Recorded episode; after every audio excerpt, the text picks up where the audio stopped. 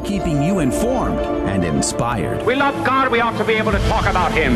Getting you started on your day. With the latest in breaking news and information from the Vatican to the White House and everything in between. It's serious, it's fun, it's your Catholic Drive Time. Now, here's your host, Joe McClain. Praise be to Jesus Christ. Welcome back to Catholic Drive Time, keeping you informed and inspired. I'm your host, Joe McClain. So good to be on with you on this uh, Wednesday, December the 21st, 2022, on the feast day of St. Peter Canisius priest, doctor of the church. St. Peter, pray for us. We have a lot to cover today. Uh, even though Rudy Carlos is not here, he's on vacation. Let's pray for his travels with his uh, family back to California. Uh, but nonetheless, we have a lot to cover. It's going to be uh, a great show today. Border crisis, Title 42 coming to an end. Hmm. The Biden administration wants to delay that till after Christmas. We've invited Randy Clark on from Breitbart to catch us up on the story at the border. What is going on there? Why? Why aren't the border states enforcing that? I mean, what what is actually happening? What can we expect? All that and much, much more. Uh, since the federal government won't do it, who's going to? That's the question. Randy Clark joins us at 35 past the hour. Hey, did you hear that parents apparently do not have a right to know what their children and their children's schools are discussing in relation to their sex change?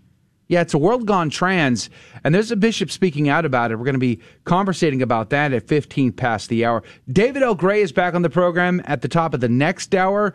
Uh, it seems that Stanford, I'm talking Ivy League schools here, are co opting the English language and dumbing down America. We're going to have that conversation with David L. Gray. Do join us if you can.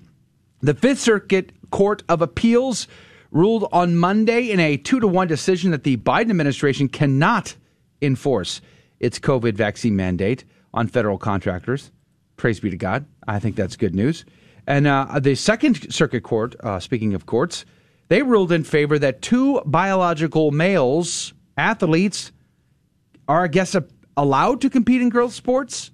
That's a bad thing. Like, so, you know, some good news, some bad news there. Hey, a charity volunteer worker in Birmingham, England was uh, quietly, silently praying out in front of an abortion clinic and was arrested for doing so. She wasn't speaking out loud. She was just quietly and silently praying, and she was arrested. That's no good. And speaking of the UK, uh, support, I don't know if you caught this. I'm sure that you, like me, pay very close attention in what happens back in the mother country. In Scotland, Scottish independence is up to 56% now among Scottish people. And yet, 16 year olds are now allowed to change their gender legally there. So I think it's time for a reconquista back in Scotland. Adrian, what do you say? A reconquista. You'd have to say yeah. it in Gaelic, though. Yeah. You'd have. You couldn't. Yeah. We couldn't. You couldn't do it in Spanish. I know. they're not going to let me unless, in. They're not going to let me in. Unless what we do yeah. is we send the Spaniards to fix Ireland. I see. Then we can call I it a see. reconquista. I see where you're going. I like this idea. Yeah. I'm glad you thought of it. So, uh, what, Spanish missionaries to Scotland? Does that even is that a thing? Do they exist still? Uh, well, mm. you know, I think we so. might need I to start so. with Spain first. I think what we need to do first is yeah. figure out we we have the uh, the uh-huh. warring factions for yeah. the kingdom mm-hmm. of Spain mm-hmm. and have them battle it out. I see. Of course, they're both very old, so it'd be very awkward, uh, awkward. battle. Yeah. But they, we have two claimants to the throne of Spain. We do, and we just make them fight. Well, oh, and the winner will then send fight? missionaries to Scotland. No, I think that's what it should rock, be. paper, scissors. We'll get this done in seconds. We can move on. Well, they're both like 80, so if more rock, paper, scissors would probably be a, a better ideal. Scotland is at stake here. We don't have time to waste on fighting, on wars. No, no, no, no. Rock, paper, scissors uh, draw the shortest straw. Joe, you know what's wrong with uh, with Scotland? Arm re- thumb wrestling. We could thumb wrestle. They're eighty. They could thumb wrestle. You, Joe, you know what really is the problem with Scotland? What's the real problem with Scotland? The real problem with Scotland mm-hmm. was that they all decided they looked to each other. Mm-hmm. One might say they looked to the left, okay, and then they looked to the right, yeah, and they said uh, they can never take our freedom, and then they became mm. libertarianism, and then they accepted all of liberalism. They're like freedom, uh, freedom. I'm so pretty sure that started with. Uh, Mr. Knox actually started that process of going away from truth and gr- towards greater error.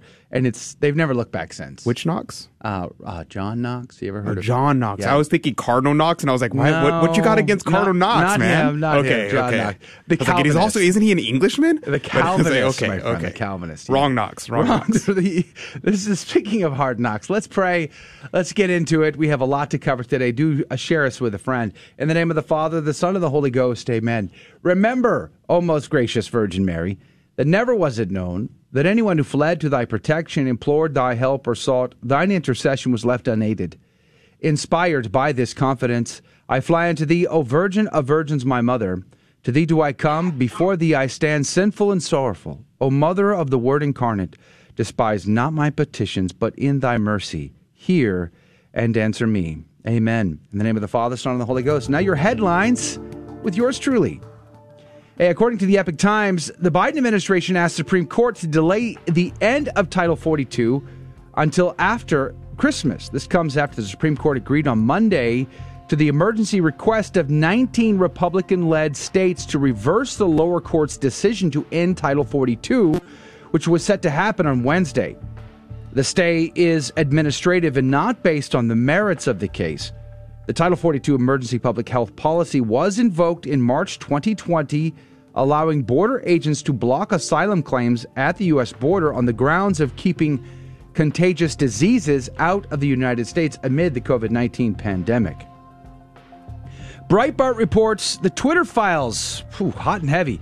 Not only are they taking payments from the FBI to cover up certain bad looking information for the current administration and, uh, and whatnot, but now the company apparently allowed go- the government, the U.S. government, to wage psyops. What's going on here? Twitter gave approval and special protection to the U.S. military's online psychological influence ops according to the report. Despite knowledge that Pentagon propaganda accounts used covert identities, Twitter did not suspend uh, many of these for around two years or more, and some of them remain active today. In fact, giving them automatic verified status so that they could uh, run disinformation campaigns overseas mostly, but maybe here too. Who knows?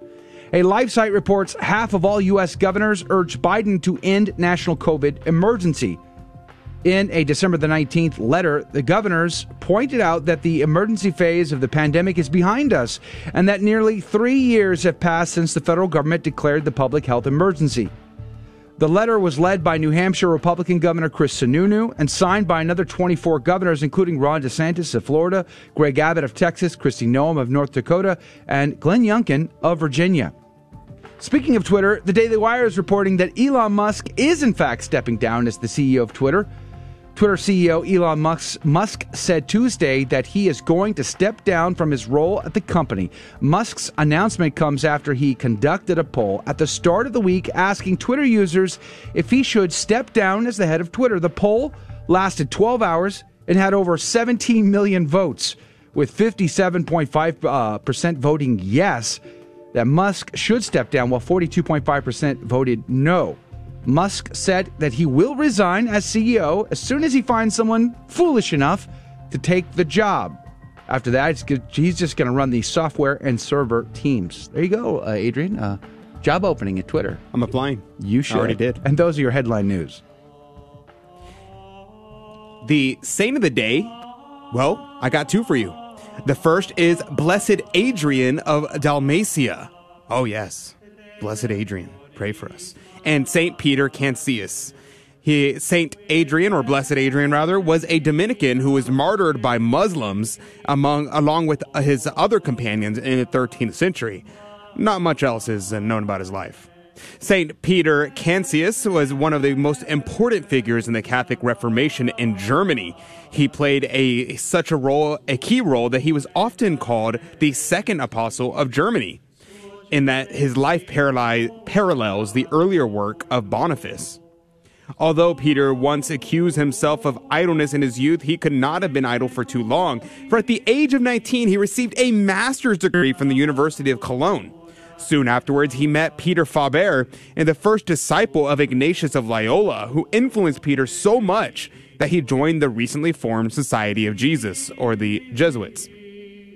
At this early age, Peter had already taken up a practice he continued throughout the rest of his life, a process of study, reflection, prayer, and writing. After his ordination in 1546, he became widely known for his additions to the writings of St. Cyril of Alexandria and St. Leo the Great. Besides this reflective literary bent, Peter had a zeal for the apostolate. He could often be found visiting the sick or in prison, even when his assigned duties in other areas were more than enough to keep most people fully occupied. In 1547, Peter was attended several sessions of the Council of Trent, whose decrees he, he would later assign to he was later assigned to implement. After a brief teaching assignment at the Jesuit college at Messina, Peter was entrusted with the mission to Germany. From that point on in his life, he taught in several universities and was instrumental in establishing many colleges and seminaries. He wrote a catechism that explained, explained the Catholic faith in a way that common people could understand, a great need in that age. Renowned as a popular preacher, Peter packed churches with those eager to hear his eloquent preaching. He had great diplomatic ability, often serving as a reconciler between disputing factions. In his letters, filling eight volumes, one finds words of wisdom and counsel to people in all walks of life. At times, he wrote unprecedented letters of criticisms to, learn, to leaders of the church, yet always in the context of a loving, sympathetic concern. At 70, Peter suffered a paralytic seizure, but he continued to preach and write with the aid of a secretary until his death in his hometown of Nijmegen, Netherlands, of December 21st, 1597. Blessed Adrian of Dalmatia and St. Peter Canisius, pray for us. Praise be to God in all things. The gospel today comes to us from Luke chapter 1, verses 39 through 45. Mary set out in those days and traveled to the hill country in haste to a town of Judah, where she entered the house of Zechariah and greeted Elizabeth. When Elizabeth heard Mary's greeting, the infant leapt in her womb, and Elizabeth, filled with the Holy Ghost, cried out in a loud voice and said, Most blessed are you among women, and blessed is the fruit of your womb. How does this happen to me, that the mother of my Lord should come to me? For at the moment the sound of your greeting reached my ears, the infant in my womb leapt for joy. Blessed are you who believe that what was spoken to you by the Lord would be fulfilled. The Gospel of the Lord. Praise to you, Lord Jesus Christ. Uh, St. Ambrose would say, The angel, when he announced the hidden mysteries to the Virgin, that he might build up her faith by an example, related to her the conception of a barren woman. When Mary heard it, it was not that she disbelieved the oracle, or was uncertain about the messenger, or doubtful of the example, but rejoicing in the fulfillment of her wish and conscientious in the observance of her duty, she gladly went forth into the hill country. For what could Mary now, filled with the Holy Ghost, pleno Deo, but ascend into the higher parts with haste. Close quote. St. Ambrose. Let me encourage you to go back and compare, do the parallels between uh, 2 Samuel 6 and this passage, uh, basically going from the Annunciation of John the Baptist through the Annunciation of Our Lady, all the way into the into the presentation in the temple. You should do the parallels between that and 2 Samuel 6. You basically come away with a, a profound understanding of who Our Lady is in uh, salvation history. And the fact that a barren woman receives this miracle that would speak volumes to Our Lady. She, of course, would know the implications there. The Venerable Bede would say Mary is blessed by Elizabeth with the same words as before by Gabriel to show that she was to be reverenced both by men and angels. The Greek expositor Severus says Christ is stated to be the fruit of the womb, for all fruit is of the same nature with the tree that bears it. It remains then that the Virgin was also of the same nature with the second Adam, who takes away the sins of the world but lest those also who invent curious fictions concerning the flesh of Christ blush when they hear of the real childbearing of the Mother of God, for the fruit itself proceeds from the very substance of the tree. Whereto are those who say that Christ passed through the Virgin as water through an aqueduct. Let these consider these words of Elizabeth, who was filled with the Holy Ghost, that Christ was the fruit of the womb. It follows, and whence is this to me? That the mother of my Lord should come to me. Wow, there's so much more that could be said here. But Our Lady is the Ark of the New Covenant. She is the Gebirah, the Queen Mother, and she has a very unique position in salvation history. And we should ponder that today. Hey, we'll be right back. A world gone trans. So much to say. Don't go anywhere. Catholic Drive Time is coming up next. Hope. The Catholic Encyclopedia has much to say about hope. Going online to newadvent.org, we see hope explained as the desire and expectation of future good. Each of us prays and looks to the situations and events of our lives with a desire and expectation that something good awaits us. We pray for the ultimate good, a close and intimate relationship with God. During Advent, we also look to the prophecy candle of hope. The prophet Isaiah foretold of the coming of Jesus. As Christians, we must stay firm in our expectation of goodness, for our salvation lies in seeing goodness in people and focusing on our relationship with God. Jesus said that the kingdom of God is now. Like a guiding star in the night, hope is born as we turn our desires and expectations to God. This has been a bit of Catholic encouragement from Michael Gisandi. I turned from a recreational drug user to a drug addict. That took me to my knees. I lost a family, almost two families. I lost friends. Now that I'm back in the Catholic Church, I'm a new person. I love it. I love it. My heart's there. I took communion after 18 years, and I, the rest of the Mass I sat and cried. God restored my life. God restored my family. God restored my love. If you've been away from the Catholic Church for any reason, visit CatholicsComeHome.org today.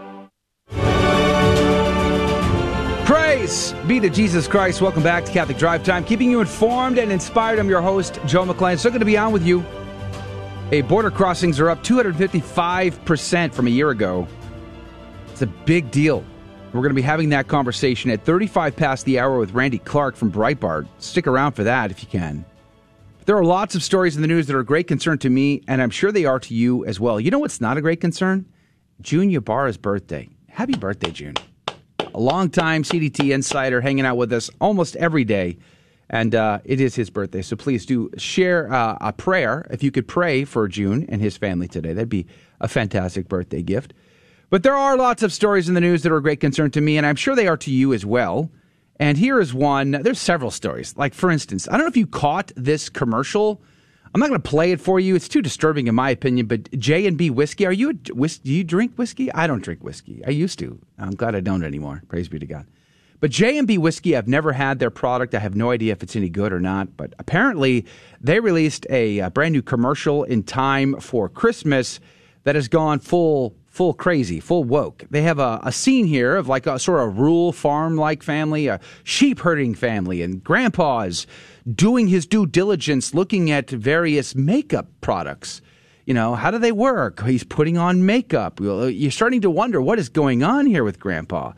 Turns out he's only doing his research because he wants to help his grandson, who wants to come out at the Christmas dinner as trans. This is a whiskey company doing this. How does whiskey have anything to do with this? I don't know either, other than going for those woke, credible, uh, you know, credit points, the credit score. You want to have a street cred that says you have gone woke, you are embracing the culture, and uh, apparently that sells more. I don't know if people buy more whiskey as a result of that, but it is truly bizarre truly, truly bizarre that we're living in a day and age when you are passing down that patrimony from grandfather to father to son is passing down makeup suggestions. That's perverse. That's pretty perverse. Yeah, Joe. The other thing about it, when I watched it, because you uh, forced me to watch it, I didn't. had to bleach Rudy my did. eyes. Rudy did. I chose not to watch it after he sent it, and Joe was like, "You know, you need to watch that. We're going to talk about that tomorrow." I was like, "All right, fine, I'll watch it." and then I immediately had to bleach my eyes afterwards. Yeah, yeah, But I- the yeah, the that. thing is, look, look, because of our our YouTube overlords, I will not say that this is grooming. but anyway, the uh, You won't say I won't words. say those words. I Okay, will not I say see. that that was grooming. So this is- that's something I will not say. Understood. But the other thing is you you watch and you come away thinking, oh my goodness, that Yeah. that grandpa is a pedophile. It's pretty. and you come away bad. and you think Yeah. that like it's it, I don't think it, it, there it's a propaganda piece, but it Sure. Yeah, fails exactly. because you watch it and you're like that is the And maybe some people Yeah. um, on the left are like, yeah, that's Mhm. great. But if you have any sort of common sense, you're looking at that. And I was just had a, a permanent face of disgust the whole the whole video. 100%. Talk about disinformation campaigns. Tell me that's not a disinform. That's tell me that's not a psyop. I mean, Twitter and the, the U.S. Uh, federal government were uh, hand in glove in manipulating information, suppressing certain information. They were, as the report states today, the, the Pentagon was running psyop campaigns through Twitter, and Twitter signed off and cooperated the whole way. This is also uh, sort of a disinformation psyop campaign. It's changing and manipulating the hearts in a perverse way. It's not good. But wait, there's more. Oh, yes. Oh, yes, there's more. It turns out that parents apparently don't have a right to know what their kids and their kids' schools are discussing when it comes to sex changes. Parents can be completely left out of the program, according to a recent uh, hearing on Capitol Hill uh, between uh, Texas Rep Michael Cloud and uh, CEO and Executive Director of Inside Out Youth Services, Jesse Pocock. Can you play that clip, Adrian? young people. But, uh, you know, do parents have a right? Should they be informed about what's going on? Do they have a right to know what's going on in their kids' lives? So I think, again, those of us who are protecting and supporting young people are there and trusted with the information of the things that they are dealing with. In terms of parents' rights to know at schools, I mean, here in Colorado, parents don't have the right. If a young person is questioning their gender or their sexuality, there are laws in place that say that they have the right to process that with their trusted counselor so you do- and so forth. Uh, you do a significant amount of your work with kids, even starting at age 13. Yeah. Uh, what what would be the age of consent then in your in your mind? Uh, in our community, the age of consent to mental health therapy is 12 years old. So we have laws that enable young people to connect with trusted adults who can support them. That is just so important. It prevents suicide. Isn't that insane? Parents do not have a right to know. And I only played you a small clip of that exchange because they actually, the, the, the congressman has to keep going back and forth. Like, hold on, you keep avoiding the question do parents have a right to know? She ducks it, she ducks it, she ducks it, and he keeps after her. And finally, she says, listen, in Colorado, parents do not have a right to know what their kids and their kids' schools are discussing when it comes to, to sex change. That is that is troubling. That should that should give you a pause. You should stop and ponder that. If you don't think there is a war for the souls of your children and for society at large, you need to wake up because the day is dark and it is long in the tooth at this point. But it gets worse. Oh, yes, there is more, in fact. Here is an article out of the Daily Wire Pride centers and wax museums. Here are the woke projects buried in the congressional spending bill. According to the Heritage Foundation, the omnibus bill they may not have time to read is packed with woke pet projects. Among them are a number of LGBTQ projects from pride centers to museums and anti racism initiatives, according to the thread shared on Twitter on Tuesday. The thread began with a headline in all caps, quote, woke Priorities in the omnibus, close quote. Here are just a few earmarks, aka your taxpayer dollars set aside for special interest projects. We found in the 1,455 page spending bill that are funding the left's extreme agenda using your money. Oh, by the way, it's much bigger than that. It read, an addendum to the thread later noted that the number of pages had been a typo and the actual size of the bill was much larger. The bill is not 1,455 pages. That would have been bad enough. No, instead it is 4,155 pages. Look at the picture I'm showing on our live video stream of uh, Rand Paul with his hand above a stack of papers that is, what do you say that is, Adrian? Two and a half feet tall? Two feet tall minimum? I mean, that's that's a stack of papers. Easily, easily two feet tall. It, I'm, I'm hearing the words of Nancy Pelosi. You got to pass it to know what's in it because there's no way to read it. Yeah, that that is a that is a crime to have that kind of Just thing, in have to- general. it's impossible to do. 'Cause it doesn't matter- Impossible. It doesn't matter who's doing it. No Yeah. one no one can read that. Yeah. So, uh, $1.2 million for the LGBTQIA plus Pride Centers, $1.2 million for service, aka helping illegal aliens with taxpayer funds at San, San Diego Community College, 477000 for the Equity Institute in Rhode Island uh, to indoctrinate teachers with anti racism virtual labs. More projects were listed in the following tweets, including 1 million for Zora's House in Ohio, a co-working and community space for women and gender expansive people of color. 3 million for the American LGBTQ plus museum in New York City, 3.6 million for a Michelle Obama trial in Georgia. I have no idea what, what? that means. I no idea. No idea. So uh, yeah, so this massive omnibus 1.7 trillion dollar funding package comes that, that, we're paying for. Yeah, pork all the way apparently. Uh, but wait, wait, there's more. Oh yeah, there's more. So here's an article I saw at a LifeSite News. U.S. Archbishop denounces madness of LGBTQ ideology. Now, this was at a uh, Napa Institute meeting of Catholic business people, and the uh, the bishop uh, is Archbishop Paul Coakley from Oklahoma, and basically said, "quote We see the plague of relativism in nearly every aspect of life." Archbishop Coakley said. In politics, we speak of alternative facts. In education, this emphasis on equally valid perspectives and sadly, sometimes even in the church, with its push to change her moral teaching, especially her sexual ethic, there is no starker proof that we live in a culture where experience and a desire eclipse the truth than the transgender movement. Coakley noted the progressive steps leading to the current wave of LGBT propaganda, beginning with the sexual revolution of the 1960s. I'd back that up, Your Arch, Your uh, Excellency. I'd go back. I don't know. Let's see. We could go back to the French Revolution. We could go back further to even the Protestant Revolution. We can go back even further than that. I mean, go back to the Garden of Eden. What was the most? What was the moment in which the Nahash, the serpent, the Satan entered into the lives of Adam and Eve? It was in Genesis 3 1, which was the the one verse that right before it was what? They, the two had become one.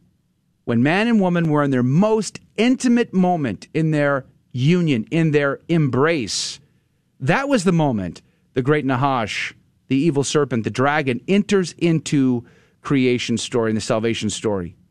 It is in that moment between man and woman, between husband and wife, in their marital embrace, that the attack comes first.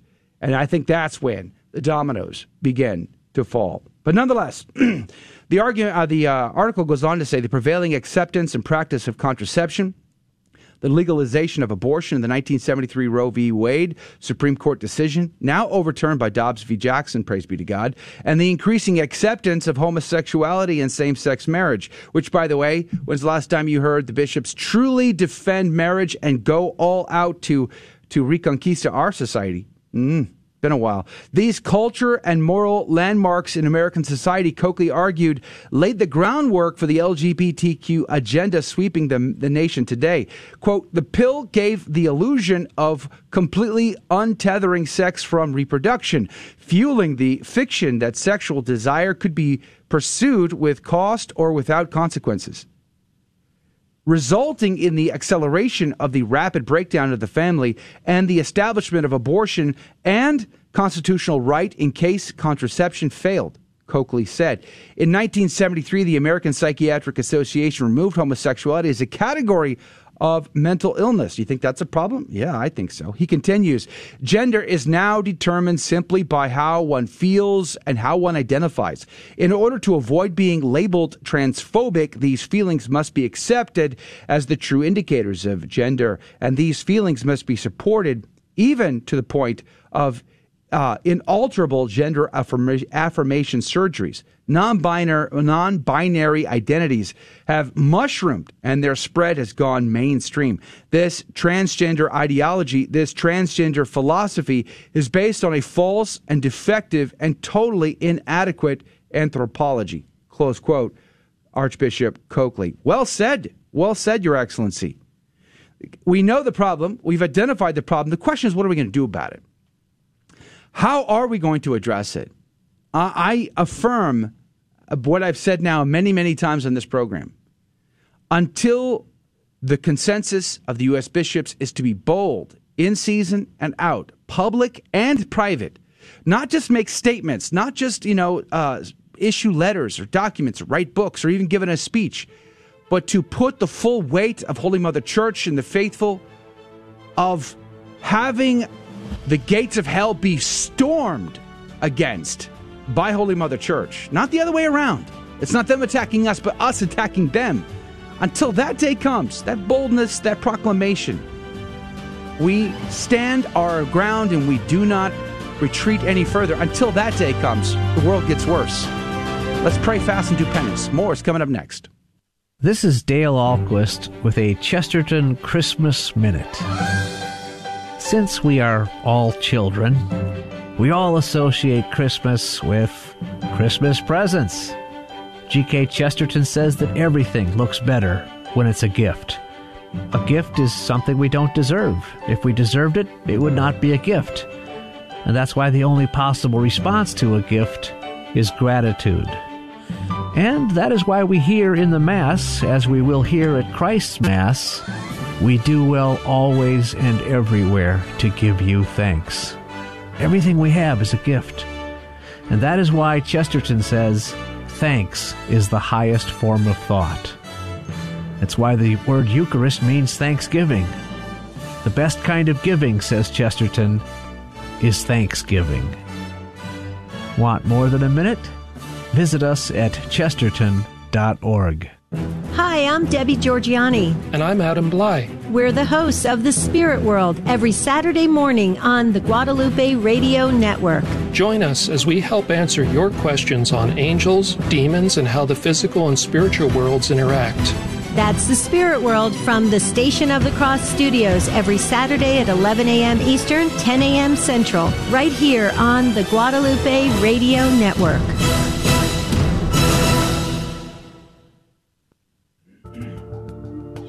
Welcome back to Catholic Drive Time. Adrian Fonseca here, keeping you informed and inspired. Today is Wednesday, December 21st, just four more days until Christmas. And now, more headline news. From Epoch Times, two people are dead and thousands are still without power in Humboldt County, California, after an earthquake of magnitude 6.4 struck the area in the early morning of December 20th, causing widespread damage to property and roads in the area. We've sent Mr. Rudy Carlos to California to further investigate.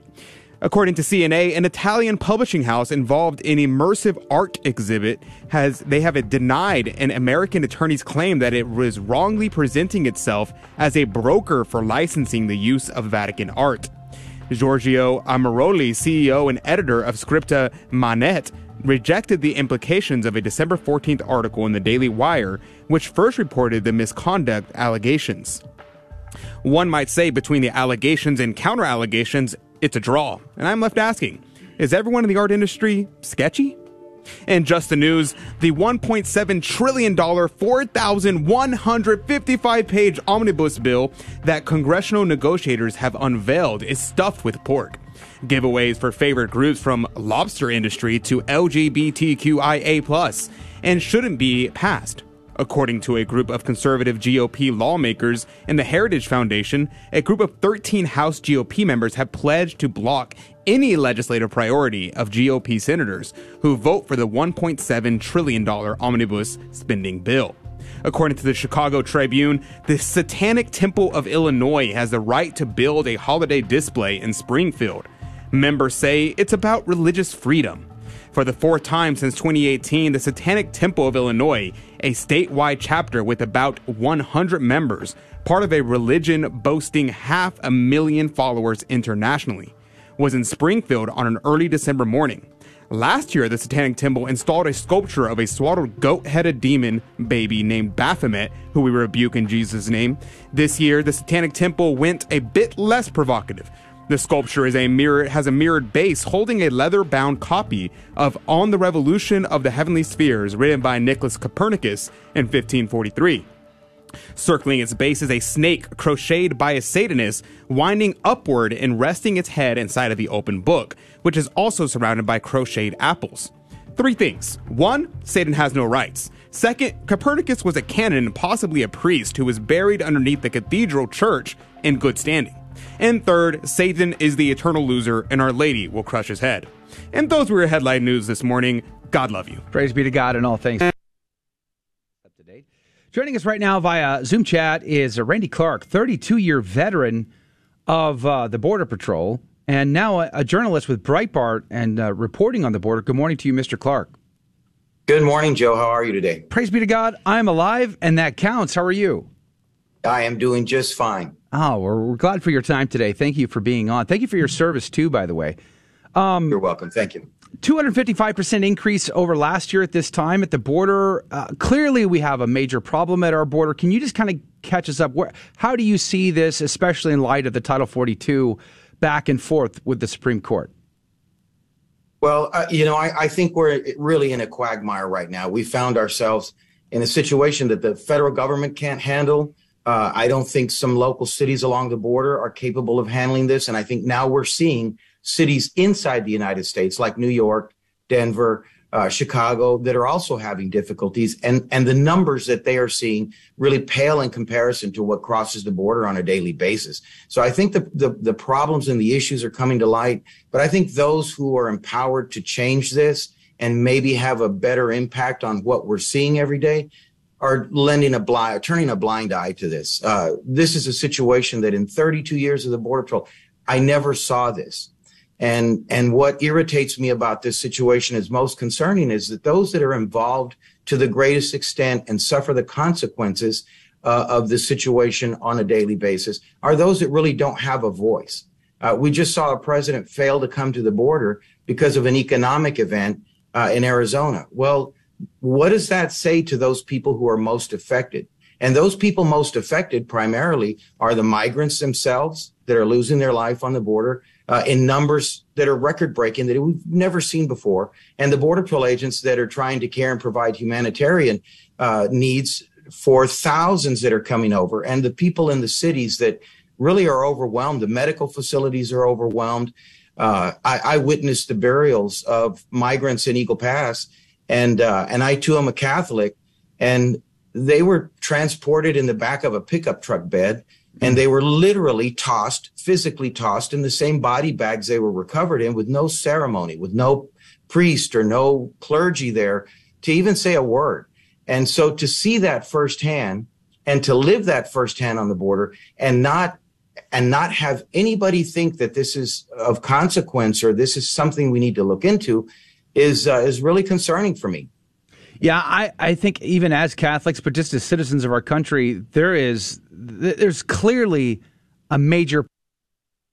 We've seen a really. Have we seen a good in your 32 years of service? Have you seen really good border policy coming from the federal government, in spite of who might be sitting in the White House or or in Congress? I know uh, Donald Trump tried to secure the the border, and there was a lot of resistance to that. But in general, you know, overhauling our border policy is more than just building a wall, uh, because to the point you just made, like these people, I feel like we're being codependent with bad guys here. We're encouraging not only illegal behavior but evil behavior, cartels taking absolute advantage.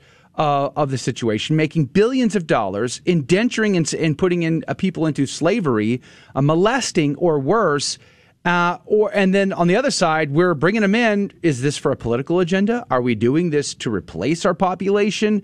Uh, do we even care what happens to these people once they get across the border? I mean, it, the whole thing seems like a bad deal. Well, I, I believe it is. Uh, my first year in the Border Patrol, Ronald Reagan was the president. And my last year in the Border Patrol, which was 2020, obviously was the end of the Trump administration. And, and I think a perfect example of what you're saying is the, is the Title 42 issue and and that I'll I'll get to in just a second. But you're absolutely right. Policy was really never never in a spot where it should be, where we could have a discussion on both sides of the political spectrum here in the United States about what needs to be done that benefits everybody. If we're going to let people in the United States, then it should be beneficial to them. And if we're if we're going to keep people out, well, we do so in, in as humane manner as we can. Uh, we we did not get there what we saw was a, a significant decrease in the last administration because of policies that were put in place, mostly to expel migrants as quickly as possible if they did not have a valid claim of asylum, or in the case of the Remain in Mexico program, to actually wait that asylum in, in, in the safest third country that they could possibly find from where they left. So the numbers dropped through the floor when Title 42 was enacted, uh, I was in on the conversations because I ran the Border Patrol stations in the Del Rio sector on how it was going to be implemented and what the purpose was. And I can tell you, we remember the early days of the pandemic. Uh, it scared all of us. Uh, I went to funerals for several Border Patrol agents that I worked closely with Oh, who wow. were under 50 that succumbed to the disease. And so there was a big worry, and it was brought about specifically for the pandemic. And it was applied as broadly as possible to keep Border Patrol agents from having to put people in close quarters and spread that virus. It since has morphed to a selective, well, it's going to apply to Venezuelans, but it will not apply to Cubans and it will not apply to Nicaraguans, but it will apply to adults, but not children. And so that's where this battle was lost because it became an immigration tool and it was never intended. Uh, so I think it, it, you know, it's a dangerous situation when we fight for the government to keep a rule that really doesn't make sense because that gives them the power later on to create a rule that doesn't make sense and impose it on, on just about anybody. So the 42 issue, uh, it, it, it really needs to go for, for good reason. I, I think the pandemic is nowhere near where it was in 2020 and into 21. We have the vaccines. Many of these migrants in the processing centers right now, they are getting the vaccine and they're getting flu shots in there. Uh, and, the detention situation is another really sad, sad part of this equation. You know that's a, that's an issue in a story that goes back uh, many years. Uh, splitting families up, obviously, under the Obama administration was a big problem, uh, but it also became a political tool because we also saw the reports that said uh, there were there were adults coming across the border with kids that didn't belong to them. They were just being they were being rented, or they were or they were uh, kidnapped kids, or there were several different scenarios there. Talk to me about that. Well, so there was a time when we were in, in the midst of the great surge that we had in 2019, and we actually had people from Homeland Security investigations performing rapid DNA tests to try and combat that problem. And we know that there was a small percentage of uh, children, young, you know, young children being shuttled. Uh, they were brought in so that the older adults could could be released as a family unit, and then the child was shipped back to a third country, Honduras, Guatemala, El Salvador, and was brought back again. And so people were seeing these children at airports, you know, going back to to, to those countries. So that that was a real problem, and it certainly, when you look at the numbers, that's that's it's a small percentage, but but that's a big problem. You know, right now though, in in 2019 and 20, we were dealing with tens of thousands uh, of unaccompanied minors. When you and when you say, well, family separations. Uh, during the Trump administration, there were family separations for the for the purpose of prosecuting the adults as a deterrent. And in that particular year, in 2020, there were 30,000 unaccompanied minors, and 5,000 were separated from their families wow. as a deterrent to prosecute the adults. Hold that thought right, Right there, now- Randy. We're at a network break. Uh, we're going to come back after just a couple minutes with Randy Clark from Breitbart News, veteran of the Border Patrol, and uh, we're going to follow up on this point. And then I want to ask about the agents themselves. How are they dealing with all of this? Seems overwhelming. More is coming up next. Don't go anywhere. Catholic Drive Time. Be right back.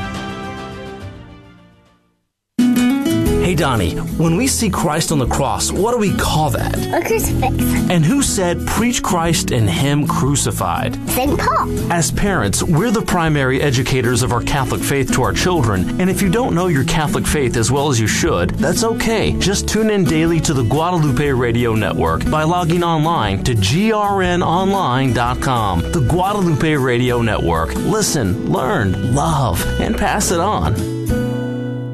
Hello, this is Steve Gleason with your one minute tool for Catholic evangelism. Here's the question for your non Catholic friend. Your only daughter met a fine young man who was a committed Mormon. She now wants to join his church. What's your answer? Well, here's your three best friendship tools for Catholic evangelism. Number one, a reason for no, doctrinal positions such as the deity of Jesus and the Trinity. Your reason for yes, you deem seemingly moral character as superseding biblical truth. Secondly, orthodoxy. Your answer is probably no, but how and why? Your resistance to Mormon doctrine does not just come straight down from the Bible. It comes from the first five centuries of brilliant theologians, bishops, and popes. These Catholics wrote, debated, and fought for truth. Example, in 250 AD, 311, and 417, three different popes excommunicated three different heretics, Sabellius, Arius, and Pelagius. They denied the Trinity, the eternal deity of Jesus, or taught that human effort warranted salvation. Would your pastor excommunicate a heretic? Well, unfortunately, your pastor can only remove someone from his local congregation. But that's okay. That guy will probably end up being welcomed in a church down the street.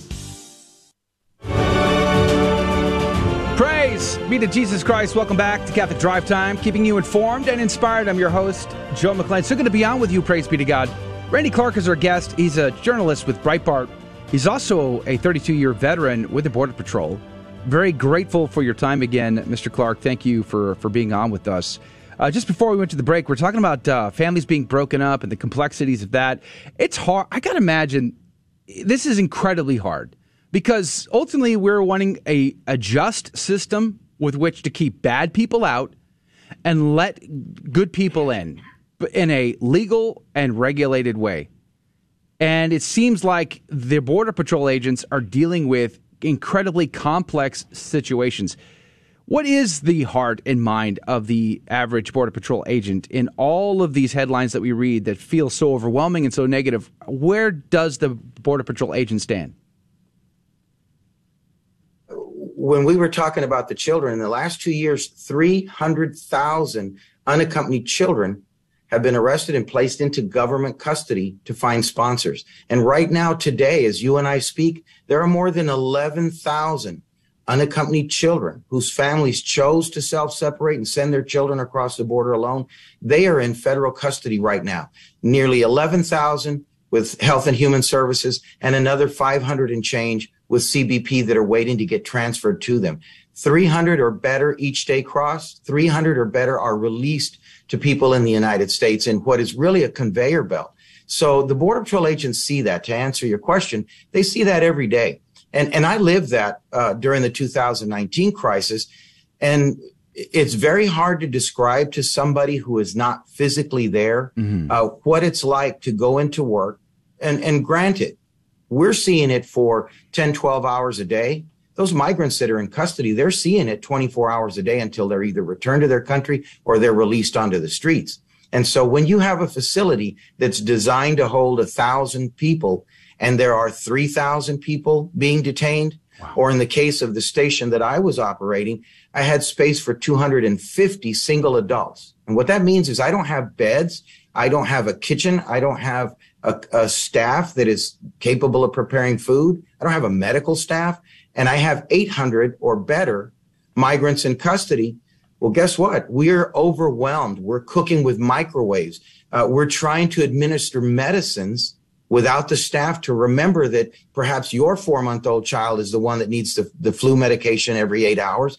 And there isn't a staff to do that. They're sleeping on concrete floors and we get to go home and get in our warm beds at night with our children. And when they're sick, we know that they're getting their medicines. So border patrol agents every day have to go into these crowded facilities. And so do the staff members that now, you know, it's a little bit better because they have medical staff. That has changed. Uh, but it's not, it's not enough. Uh, our congressman here, Congressman Gonzalez, went to El Paso and visited one facility. He saw 500 people in a detention area designed for 100 with one toilet. So, you know, just imagine that with that description. Yeah. But these folks that come over, uh, I, I've had to go to our local grocery store and pharmacy and take off the shelf every over the counter lice medication because I could see them itching in those cells and I knew we had an outbreak we put outdoor sinks just to give them some relief. And so when you see that day in and day out, it has an impact. And in addition to that, it is these border patrol agents and local law enforcement authorities and fire and rescue that are recovering these bodies. And I too have been involved in that, but not to the extent of some of the boat patrol folks that patrol the, in the river that have to retrieve those bodies that have drowned. And the ages range from months old to a little bit older mid adulthood. Uh, and so you go home to your family and you hug your children and you just pulled a four month old baby that drowned three or four days ago out of that water. So you can sense my frustration that anybody could say there are more important things going on and I can't go look at this border. Well, these, these are the people that have the power mm-hmm. to change policy, to influence policy and make a difference. And I, and I think we're in a bad spot and we can't get to the point where both sides could ever sit down and come up with a viable solution. Like you said, keep the criminal element out and then ask ourselves, what can we handle? Uh, and there's a third element of, of folks that are seeing this from a different angle. And those are the folks that are in Nicaragua, that are in Panama, that are in, in other places where they see their young adult and the future of their countries fleeing by the thousands daily Well, that's the heart and soul of their countries. Those are the workers. So they're having worker shortages. Meanwhile, we are sending buildings to those countries to address the cause of migration. Well, when the money gets there, those people will be gone. Hmm. Wow. So let me ask you a question then. Let's uh, let's just say hypothetically uh, that you are asked to provide uh, advice to the administration. This one, next one doesn't matter. What would you say to a president to suggest on how we could go about fixing all of these problems, doing something in order to create relief uh, at our border for uh, for the best interest of our country and for those uh, obviously impacted and affected trying to come across that border. What would you suggest we do? Well, I think we were headed in that direction in 2020 where policies, because people talk about barriers, you know, build a wall, build a wall. That's great. But if there's no policy on the other side of that wall, all you're doing is impeding a little bit and you're, and you're maybe even causing a danger.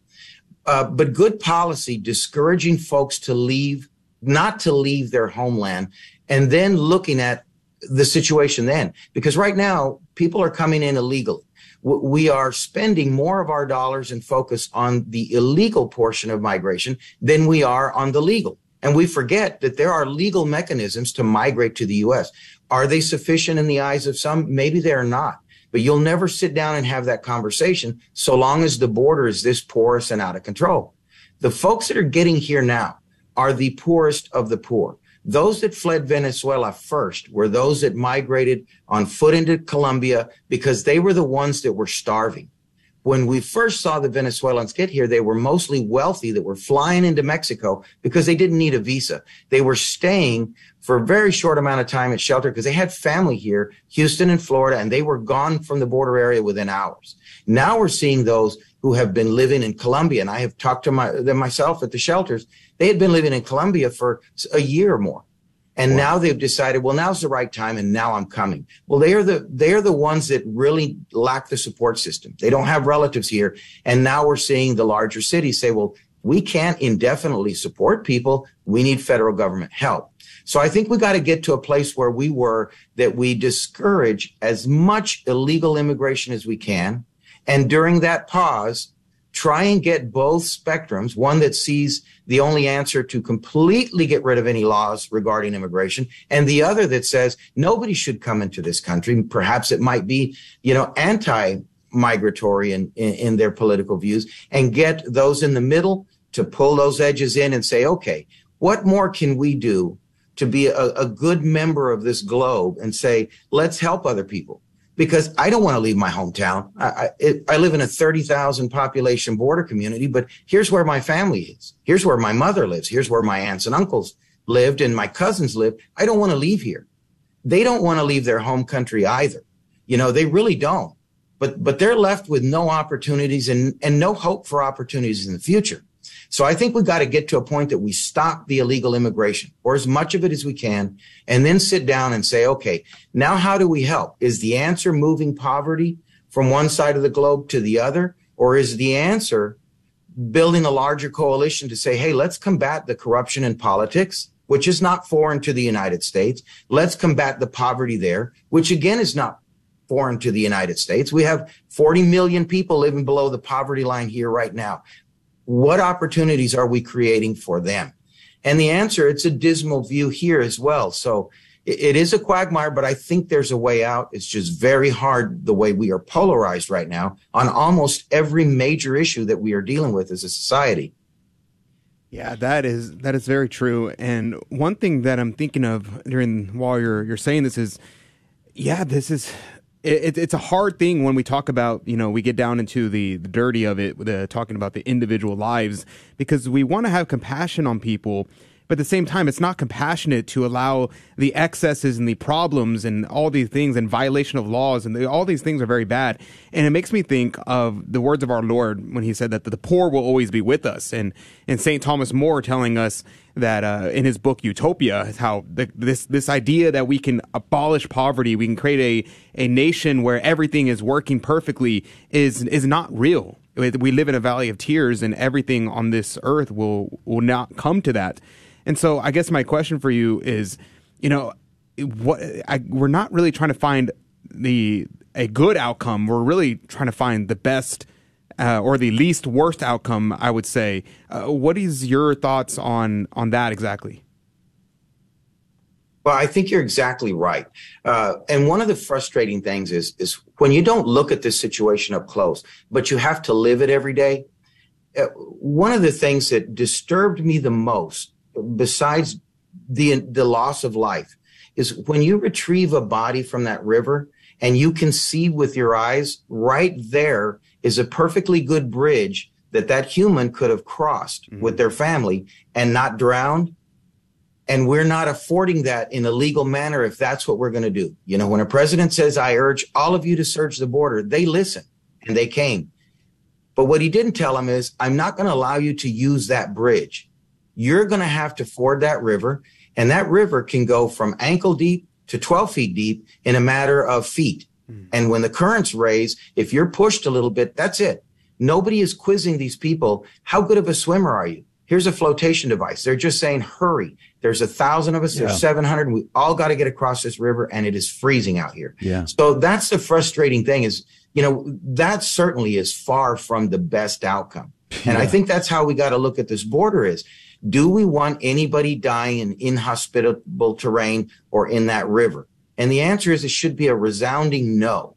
There's a bridge and there's a mechanism and there are ports of entry to come in. How do we get to the point that if we invite you here, that's the way you come because that's the way you would go and come. That's the way I would go and come. I'm not bringing my family through that river and risking death, but yeah. I'm not in as dire situation as they are. So I think there are better ways to do this. And, and I think everybody should agree that, that we are smarter than that as human beings. We are more developed and yeah. smarter than that to, to encourage and allow an absolutely out of control situation to continue to mm-hmm. go on. We're just about out of time. The one only other caveat, caveat that I would throw into this is I also believe we ought to not only secure our border, revise our policies, have a have a, a different, a more humane outlook on uh, immigration, but we must, must, must sever the cartel's capability to be involved in this process at all. They are evil. Amen. And we should treat them like the enemy and destroy them. But nonetheless, uh, we are very grateful to you, Mr. Clark, for your time today. God bless you. God love you. And uh, have a great day, sir. Merry Christmas. Thank you. Same to you all. All right, coming up at the uh, top of the next hour, if you can join us, David L. Gray is going to be on. We're going to be talking about the uh, subjugation of language to further the woke cause. All that and more is coming up the next hour. Go to grnonline.com forward slash CDT.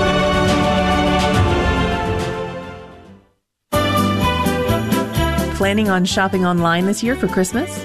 Did you know that you can help the Guadalupe Radio Network when you do your Christmas shopping online? All you need to do is shop on Amazon Smile and 0.5% of your purchase goes to the GRN. Just go to amazonsmile.com and select La Promesa Foundation as your nonprofit of choice. La Promesa is the parent company of Guadalupe Radio. It's that simple to give some extra help to the Guadalupe Radio Network during the holiday season. I had a personal experience that was life changing for me. My husband of 21 years decided to leave um, our family, me and my girls, and um, in the midst of the absolute horrible heartache, I happened to be flipping through the radio one day on the AM channel because I didn't feel like listening to music, and I happened to find Catholic radio. And ever since then, I have been tuned in religiously and I feel like I have a really, really strong pull to the Catholic faith. The Guadalupe Radio Network would like to thank those listeners who have supported Catholic Radio financially over the years so that we could be there when Terry needed us. If you would like to support your Catholic radio station, please visit grnonline.com and you can click on the Donate Now button. Again, we sincerely thank you for helping us to be there for Terry and everyone else that needs God's love each of us will be asked to review the movie of our life and give an account to God. We will sorrowfully relive the bad times and joyfully revisit the good. Thankfully, no matter what you've done, there is hope. Since Jesus came not to condemn the world, but to save it. So if you've been away from church for a while, we invite you to come home and find the peace that only comes from God. Visit CatholicsComeHome.org. Are you on the CDT Insider email list? Hi, Joe McLean here. And every week I send you cool stuff straight to your inbox, goodies that you're not going to want to miss. Go to grnonline.com forward slash CDT and get signed up today.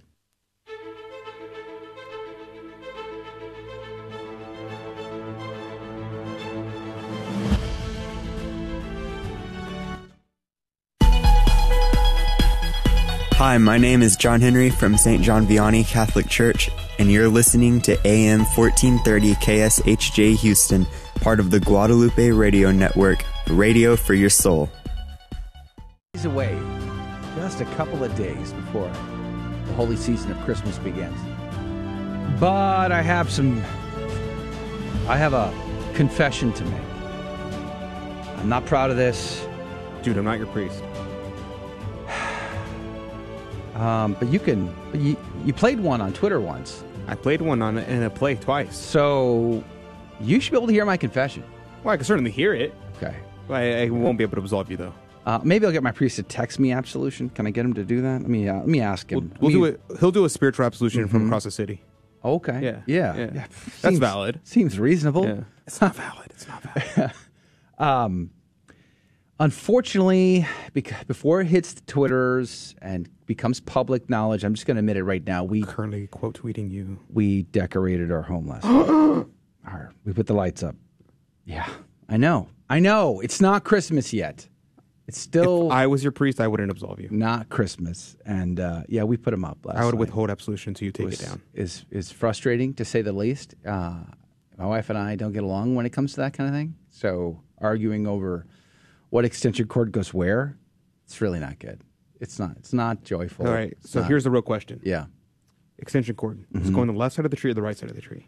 These are tough questions, and uh, It's important. I, I wish I had clear, e- concise answers, but I don't. an expert guest to talk about this topic. Uh, we should. We probably should. Uh, you know what's also very interesting because you know we put out our we had our conversation yesterday with um, Father Pavone. We also spoke with Father Murray. Great conversation with Father Murray. That video uh, we we posted those videos on our YouTube channel, and you can see them there. But you can't win the art. I mean, like there's no winner. Like half the audience hates our take, and half the audience, the other half hates the the take.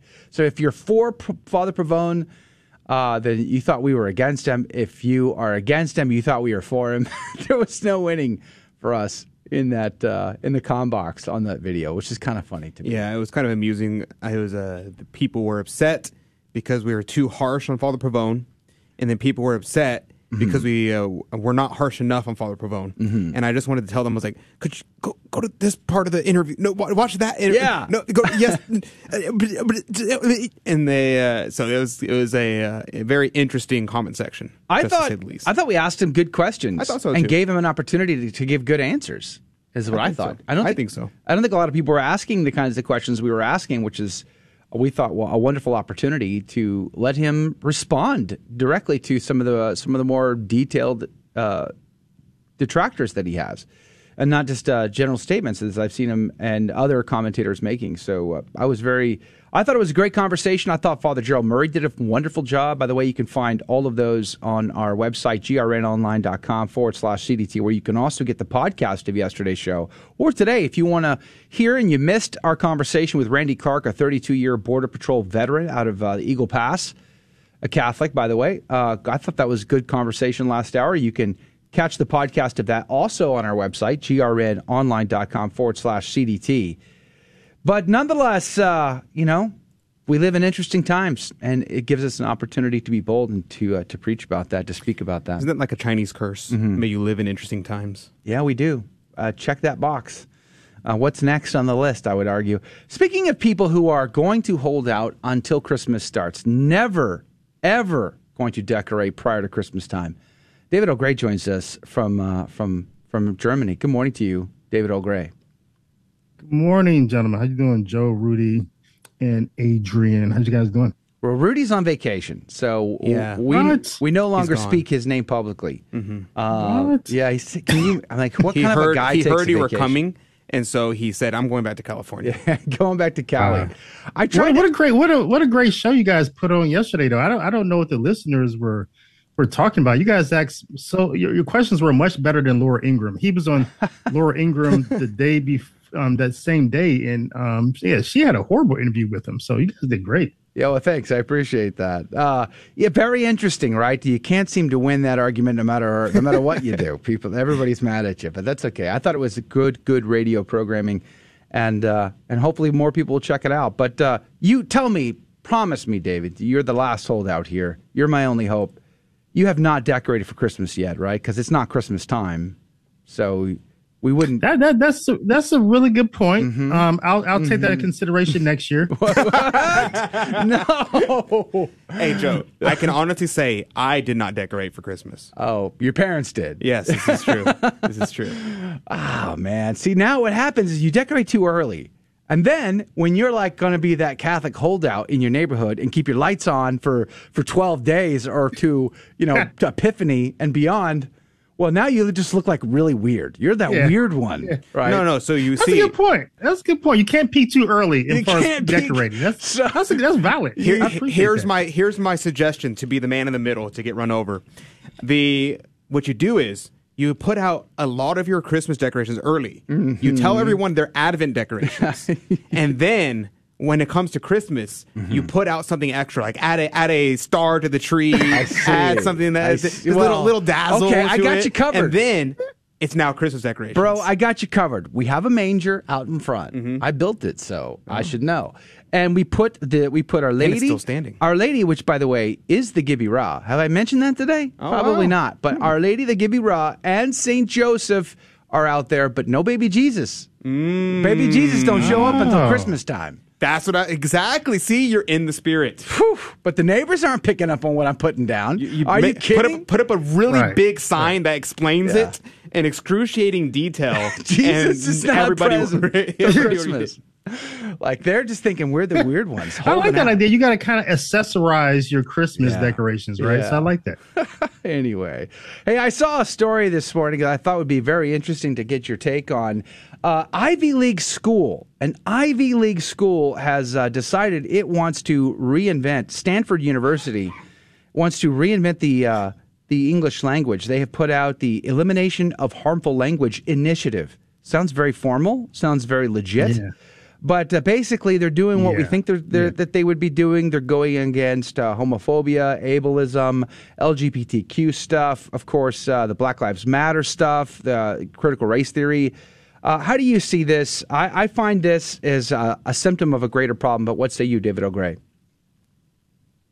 Yeah, I'm with you. Yeah, so Stanford University, the Harvard of the West, they're engaged in this this multi-year, multi-phase elimination of harmful language initiative. And yeah, it's exactly what it calls itself. They're, they're, they're working to eliminate harmful language. Let me just throw out just five quick examples for the audience. so they're changing walk-in hours. Walk-in hours is now offensive because that's, you know, Not it's everybody can walk, to people David. who cannot walk. Yeah, makes sense. Right? Okay. Um, so we should change that to open office hours now.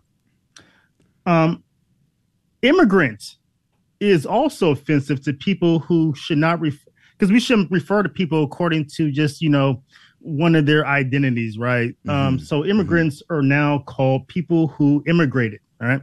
so immigrants are now persons, but babies in, in the womb they're still not persons. Right. Yeah. Um, we can no longer refer to email domain or IP address as being whitelisted or blacklisted because that's offensive to white people and black people. Um, because white is good, black Yeah. is bad, but we still have Black Okay. Friday after Thanksgiving. yeah, that's still okay. um, the term American is bad too because it applies some sort of superiority over other Americans, you know, North Americans and South Americans. So Yeah. Americans should now call themselves people of the United States, but Stanford is saying that people of um, citizens of South America, I mean Yeah. South Africa, can still call themselves Africans. So it's just Americans are only bad ones here. Got it. A couple others. Um, the metaphor of beating a dead horse is now off limits, right? Because of Oh. horses, no, because it sort of implies, Mhm. you know, harm to animals. So we can't beat dead horses anymore. Okay. And also, um, we can no longer say, "Oh, that's insane, Joe. That's insane, Adrian," because there's actually crazy people out there, and they'll be Oh. offended as well. Well, we would. God, it's hard to not offend anybody ever under any circumstances, but I guess we should try. I've know- never offended anyone ever. Ever. I just just go to his Twitter feed. You'll know for sure. Hey, um, so what what I find, you know, infuriating about all of this and the society that we live in is how many times, if I had a dollar for every time I was told that I couldn't have an opinion because I don't have an advanced degree on a particular topic. Or the proper skin color. Or yeah, it's like, are you kidding me? People with advanced degrees just redefined marriage in our in our in our Congress. Like people with advanced degrees uh, are are mutilating the bodies of children because they have they they they feel like they're this way or that way today. People with advanced degrees have done all kinds of horrible things. So, what is the point to having an advanced degree if it does not lead to a good, solid, logical conclusion? You know, of course, one has to have degrees to have certain jobs. I get that, but I think we can all we can admit here that higher education seems like a lost cause. Yeah. Yeah, it's opening up the door to really just psychosis, right? Like the you can like become so smart you're dumb, maybe more so educated you're stupid, maybe. Um, but you know, my grandmother used to say, if you want to hide something, you just have all you have to do is put it in a book. I think that's no longer the case anymore. I think if you want to hide something nowadays, the only thing you have to do is just change the definition, change the Yeah. word. If you want to hide a thing, right? Just ch- just call it what it is not, and then you you'll hide the true meaning of a thing.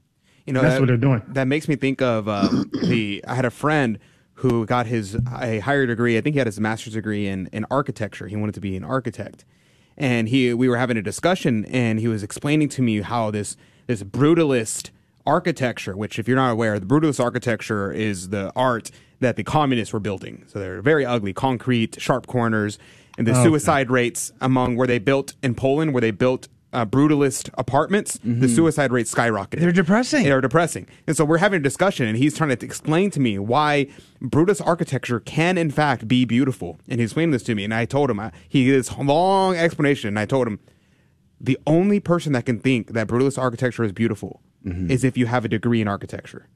no one else can think that. And that's the same across the board. You see this modernist art Yeah. of paintings splattering, things like that. And these art majors, these art master's degree in art, they explain, oh, you see, this it means this, that, and the other, and that's why it's so amazing. It's like you have to have a degree to think that is beautiful. And I think that's really the case for a lot of these things. Also, I mean, liberal arts used to mean something. It used to be the core foundation of higher education, where people had a common base, a foundation upon which they could build. So the ability to, to reason, to to have logic, to come to right conclusions, could then be applied anywhere universally. So you learn the job on the job, except for like medical school, things like that, you know, law school. But you learn the job on the job, uh, and you learn how to think in higher education. That is totally gone. And we've and how many Catholic parents out there are feeling the pressure right now because their kid is about to turn 18, graduate high school, and they're like, I've got to get him into university, or their life will mean nothing, you know. And it's just like, I, I, do you not understand? You're sending the wolves, I mean, the sheep to the wolves. It, it, it really is mind numbing to me how much pressure we feel, even in the Catholic Church, to cooperate and uh, be codependent with this broken system. Yeah. In these universities, I mean, I understand Stanford, they're coming from that perspective of trying to be relevant, right? How do we, how do we be relevant? How do we compete with Harvard? And, and, and it points to, I guess, the problem that you, you just raised, Joe, is that what they want to do is that is rather than improve minds, improve students holistically, what they want to do is just like change society, society through manipulation and, and word games and, and all the all these things that really don't make society better. Universities have become a place that rather than send students out to improve society, rather than they're sending students out to harm society, and that's really what they're producing. They're, they're, they they become very poisonous and harmful to society, which is very which Yeah. is very disappointing and sad. Amen. Well, don't send your kids to great, great uh, big universities with fancy names. Uh, send them to great schools, and there's a few out there. I would say, if you have to send them, send them to a better school that's going to make them into better Catholics. At any rate, uh, down to the wire here with David L. Gray. David, uh, where are you guys going to spend Christmas? You're going to go to Paris or Prague or where? Where do you where do the rich Catholics go for Christmas in Europe? I'm just curious. You know, I don't want to beat a dead horse, Mm-hmm. but um, You're not allowed to do that. Did you not get the memo? I mean, we just read that. You're not allowed to beat dead horses. We'll be here for Christmas, but I think we're going Uh-huh. somewhere for New Year's. I Munich, recall. Ber- Berlin, or uh, Salzburg? Like where? Where you going, man? I mean, uh, I think we're going somewhere warmer. I think like a Malta or something like that. What? So, oh man, I, I'm living vicariously through you, brother. I tell you. Ew, your flights are cheap over here. We get on this flight for like ten dollars. Have you? You got to go to Rothenburg, and you got to go. They have a, a huge shop there with handmade uh, Christmas ornaments, and it's open all year long. So if you Oh, don't, you can still make it in the Christmas octave. But Rothenburg, the walled city, it's fantastic. Highly. Yeah, I heard about that one. Yeah, great Christmas market. Yeah, I'm going to probably try to get there next year. All right. Praise be to God. God bless you, David L. Gray. Check him out online at davidlgray.info. We'll see you next week. Merry Christmas to you, David. Thank you. Merry Christmas. All right. Coming up after the break is Fear and Trembling. Now, with Rudy gone, how are we going to pull this off with only two people in the studio? Well, there's a twist. There's a plot twist. I'll tell you all about it. But if you want to play and possibly win, call right now 877 757 9424. Phone lines are open, waiting for your call. You could win 877 757 9424. We'll be right back. Fear and Trembling is up next. Why do Protestants not believe John 6 when it says that Jesus' flesh is real food and that his blood is real drink? I don't know. In Matthew 26, Mark 14, and Luke 22, Jesus says of the bread, This is my body. He says of the wine, This is my blood. Not this is symbolic of, or this represents. He says, This is. In John 6, he repeats himself like he does nowhere else in Scripture to emphasize the fact that he expects us to eat his flesh and drink his blood, and that his flesh is real food and that his blood is real drink. Anyone who says he is speaking symbolically and not literally simply is refusing to look at all the facts. Fact number one, the Jews took him literally. We see that in verse 52. Fact number two, his disciples took him literally. We see that in verse 60. Fact number three, the apostles took him literally. Verses 67 to 69. If everyone who heard him speak at the time took him literally, then my question is, why does anyone today, 2,000 years after the fact, take him symbolically?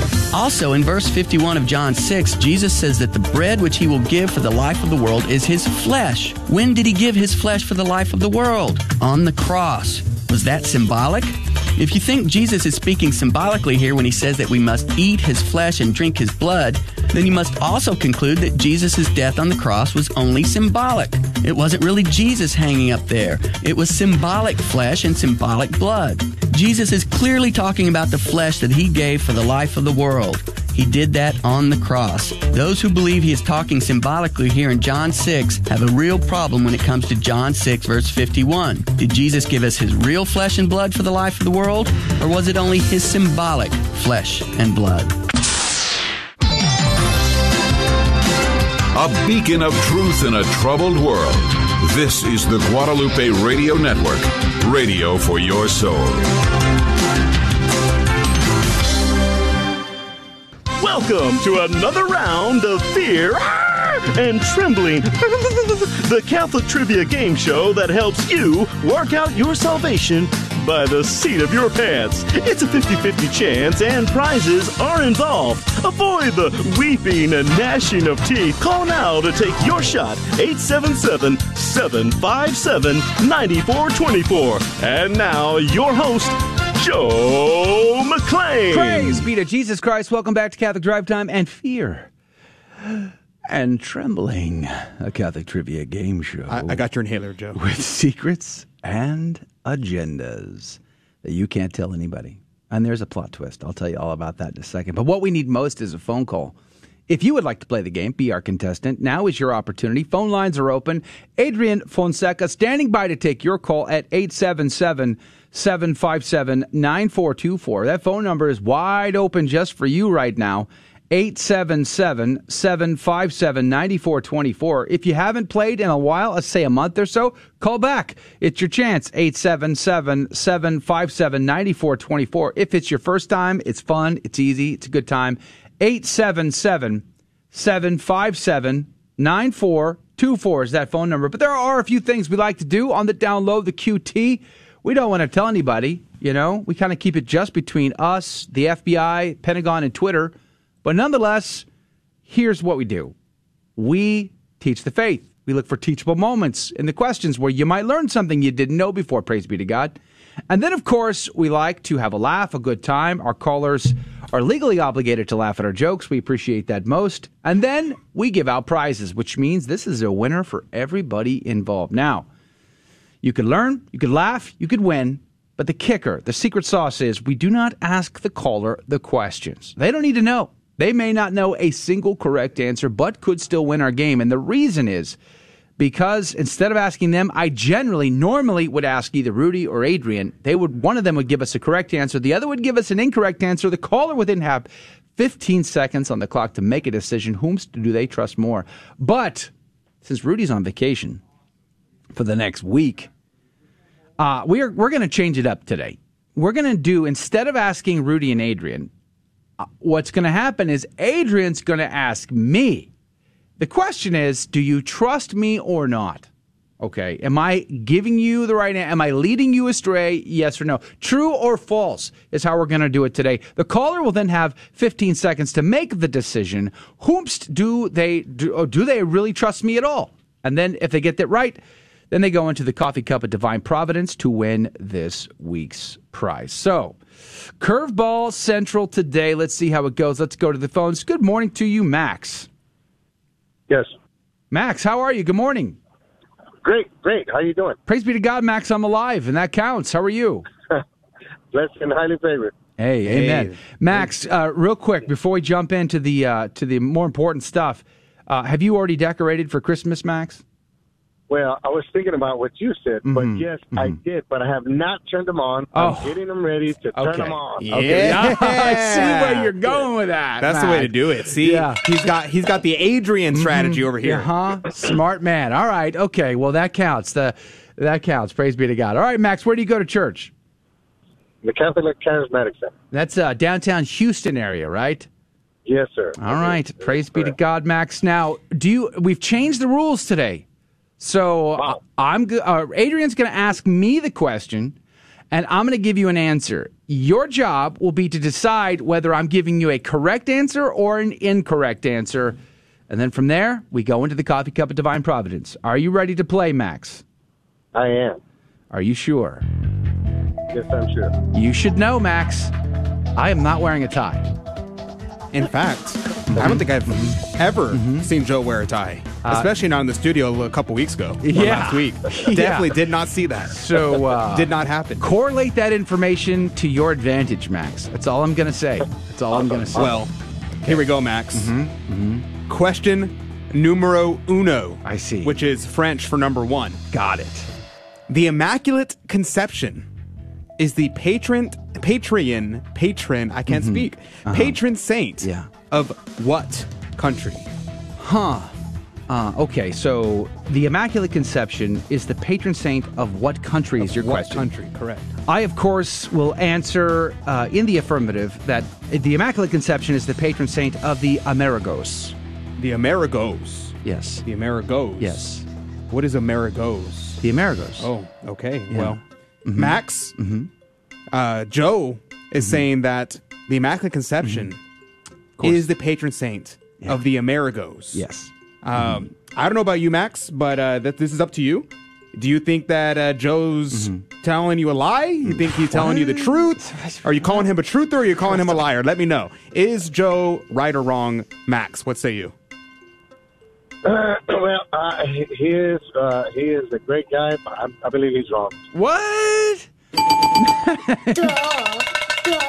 Yes, you are correct. The answer is the United States of America, Okay. or some might say these United States. Uh, I said Amerigos. That's the guy whose name we get America from. Amerigo Vespucci? Yeah. So these Amerigos, these mm. Americas, mm, these. Mm, ah, I was Yeah. sort of right. Mm, sort, yeah. Uh, Sorta? well, the unfortunate thing is almost only counts with horseshoes and grenades. well played, Max. You're in the cup. You could win. It's possible. By the way, I didn't mention, but the prize this week is every Sacred Sunday Mass Journal. Uh, because uh, we know, Max, that you are highly distracted at, at Mass and you're going to need some focus. So you could win, and this will help you focus. But let's see if we can't get you in there for a second question, a second time. Which means numero dos. French again. No, that's actually Hebrew this time. Oh, I Yes. see. It's Uh, it's chos. No, numero dos means number two in I Hebrew. see. I see. Yes. I see. The, ga- the question is Uh-huh. Is membership Okay. in Freemasonry I see. permitted for Catholics? Which is good because we were talking to two former Freemasons a second What? ago. I'm just saying. okay. So, Joe, Uh-huh. is membership in Freemasonry permitted Well, for Catholics? I have to say, I do not have advanced degrees in Freemasonics. Oh. However, I was once a, uh third degree Master Mason in the Blue Lodge uh, before I became Catholic. but not the Green Lodge. Definitely not. Okay. Uh, so the answer to the question is Is membership in Freemasonry permitted for Catholics? No. According to canon law, it is not. Oh, okay. Well, Max, Joe seems to think that you are not allowed to be a Freemason if you're a Catholic. Is he right? Is he wrong? Is he? Are you calling him a truther or are you calling him a liar? Let me know, Max. What say you? I do not know, but I don't think she knows either. No, I mean he's not right. You think he's not right? You think you can be a Freemason and a Catholic? yes. Oh, oh. sorry, Max. Okay. Well, I wasn't sure. Oh. No, no. Max, Freemasons wha- cannot. I would not be lead you astray, Catholic. Max. Freemasons can't be Catholic. In fact, it is an automatic excommunication Yes. if a Freema- if a Catholic becomes a Freemason. We've talked about that on the show before. Yes. Uh, David L. Gray and I have uh, talked about that on a number of occasions. Both of us were Freemasons. And uh, yeah, so canon law does not allow for that for good reason. For good reason. Maybe we should talk about that again sometime soon. think but so. All right, Max, Hmm. you, I you're, must have missed it. you're in for one. You, you missed that one, but I think we can get you in there for this second one. This one, easiest question, arguably, uh, ever asked another human person since the dawn of time. Yes, tha- that means we're going to numero tres. Which, Okay. Joe, do you know what that means? What language Uh, that is? Japanese? Is it Japanese this time? Close, close. Okay. It's actually Elvish, for number Elvish. three. Tolkien, I yes, see. Yes, This is Elvish for number three. Uh, what So- would uh, what would Tom Bombadil do? Is Oh. the next question. well, what wouldn't he do? You know what I'm saying? You know what I'm saying? so, number three, numero tres, Okay.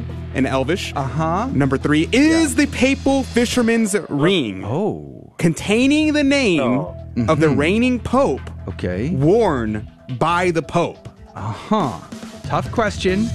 Uh, not as easy as I, I purported in the beginning, but is the mm. papal fisherman's ring. Right, yes. containing the name Right. of the reigning pope? And that's the key. Correct, the reigning there. pope, the reigning pope. reigning pope worn mm-hmm. by the pope. I'm going to go on a limb here and say yes. Yes? Yes, the guy Okay. with the red shoes, wearing the white habit, living at the mm-hmm. Vatican in the Right. garden, wears a ring. With his name on it. Yes, possibly. Yes. Okay. All right. Well, Max, we got you got an you got an options here.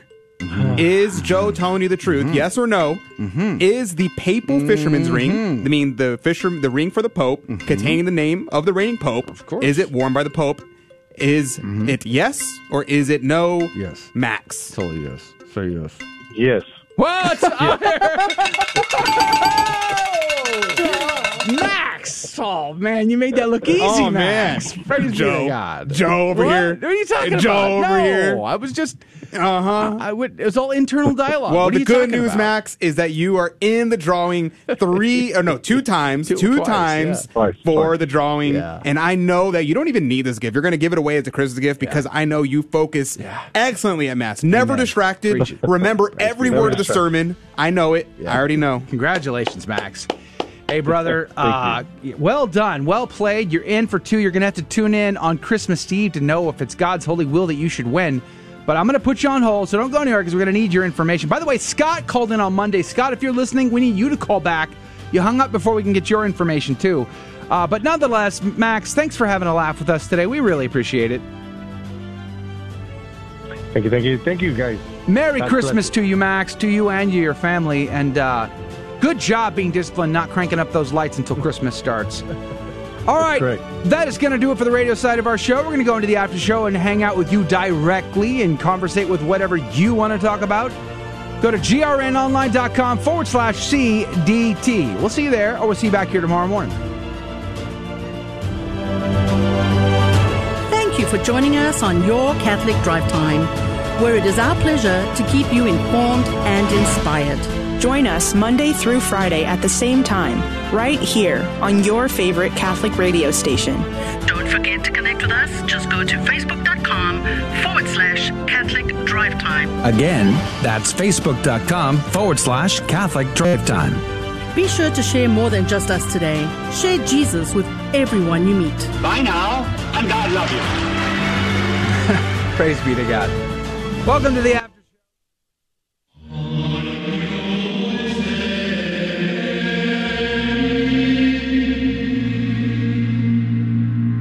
The Guadalupe Radio Network now brings you the Holy Sacrifice of the Mass from the chapel at Our Lady of Corpus Christi in Corpus Christi, Texas. Lady of Corpus Christi in Corpus Christi, Texas. For more information, visit ourladyofcorpuschristi.org or salt.net. We celebrate the memorial of St. Peter Canisius. We offer this holy sacrifice of the Mass for all of our online viewers and all those listening to our late, the Guadalupe Radio Network. O come thou day spring, come and cheer our spirits by then advent here. Disperse the gloomy clouds of night, and death's dark shadows put to flight. Rejoice, rejoice, Emmanuel shall come to thee, O Israel. In the name of the Father, and the Son, and the Holy Spirit, the grace of our Lord Jesus Christ, the love of God, and the communion of the Holy Spirit be with you all. Let us acknowledge our sins and so prepare ourselves to celebrate the sacred mysteries.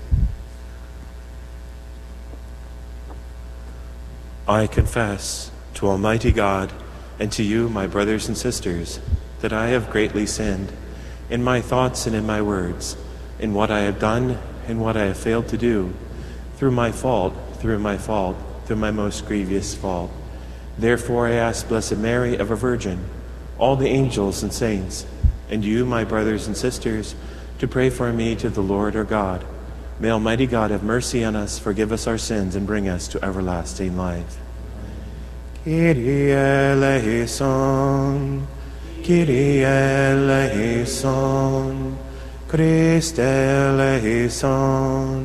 Christe eleison, Kyrie eleison, Kyrie eleison.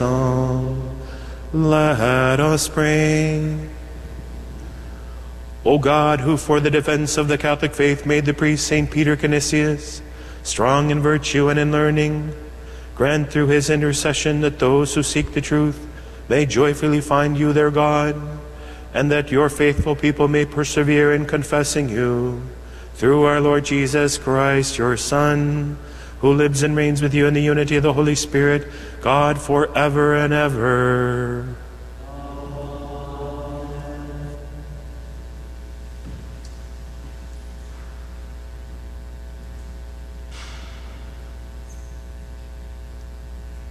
Reading from the Song of Psalms.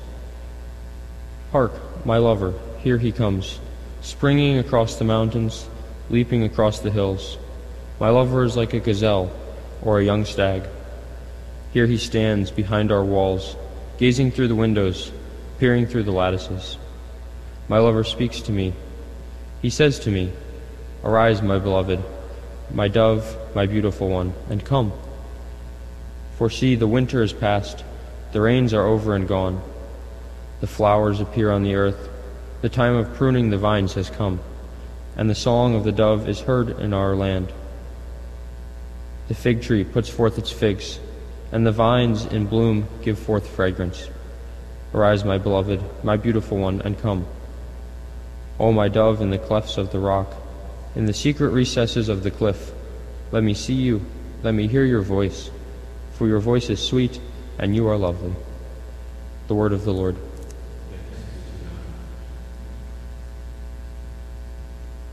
Exalt you just in the Lord. Sing to him a new song.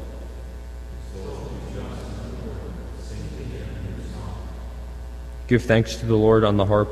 With the ten stringed lyre, chant his praises. Sing to him a new song. Pluck the strings skillfully with shouts of gladness. Exalt you just in the Lord. Sing to him a new song.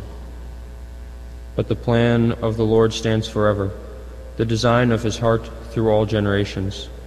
Blessed the nation whose God is the Lord, the people he has chosen for his own inheritance. Exalt you just in the Lord. Sing to him a new song. Our soul waits for the Lord, who is our help and our shield, for in him our hearts rejoice. In his holy name we trust. Exalt you just in the Lord. Sing to him a new song.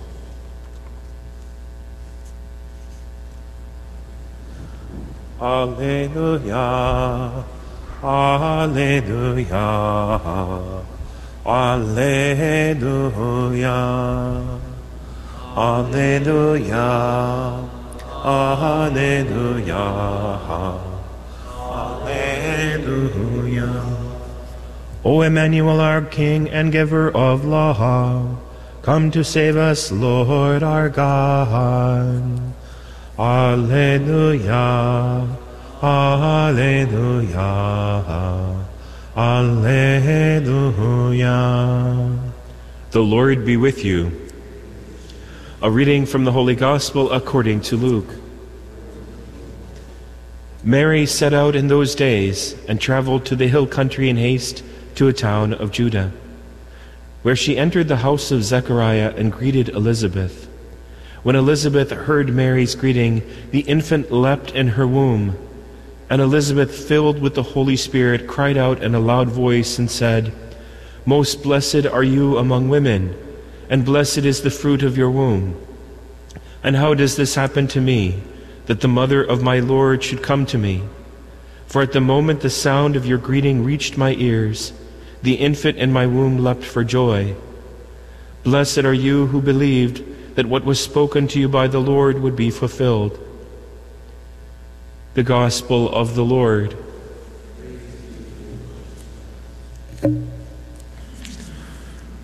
There was a newly ordained transitional deacon, Father or Deacon David, who's now Father David. And he came to this chapel, and we had a Grounded in Truth event on our third Saturday. And I gave him this instruction. He had to read that uh, that parable of the woman who grabbed Jesus' garment and was healed of a hemorrhage. And he had brought the Blessed Sacrament around. I said, Bring him, Jesus, around to all of the ends of the pews. Make the people sit on the ends of the pews.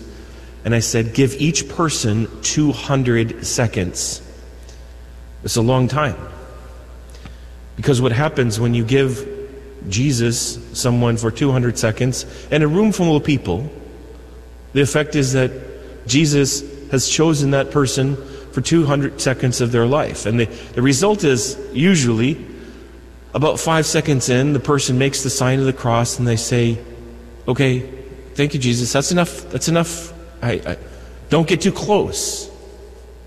Don't give too, too much love to me. Don't choose me that much.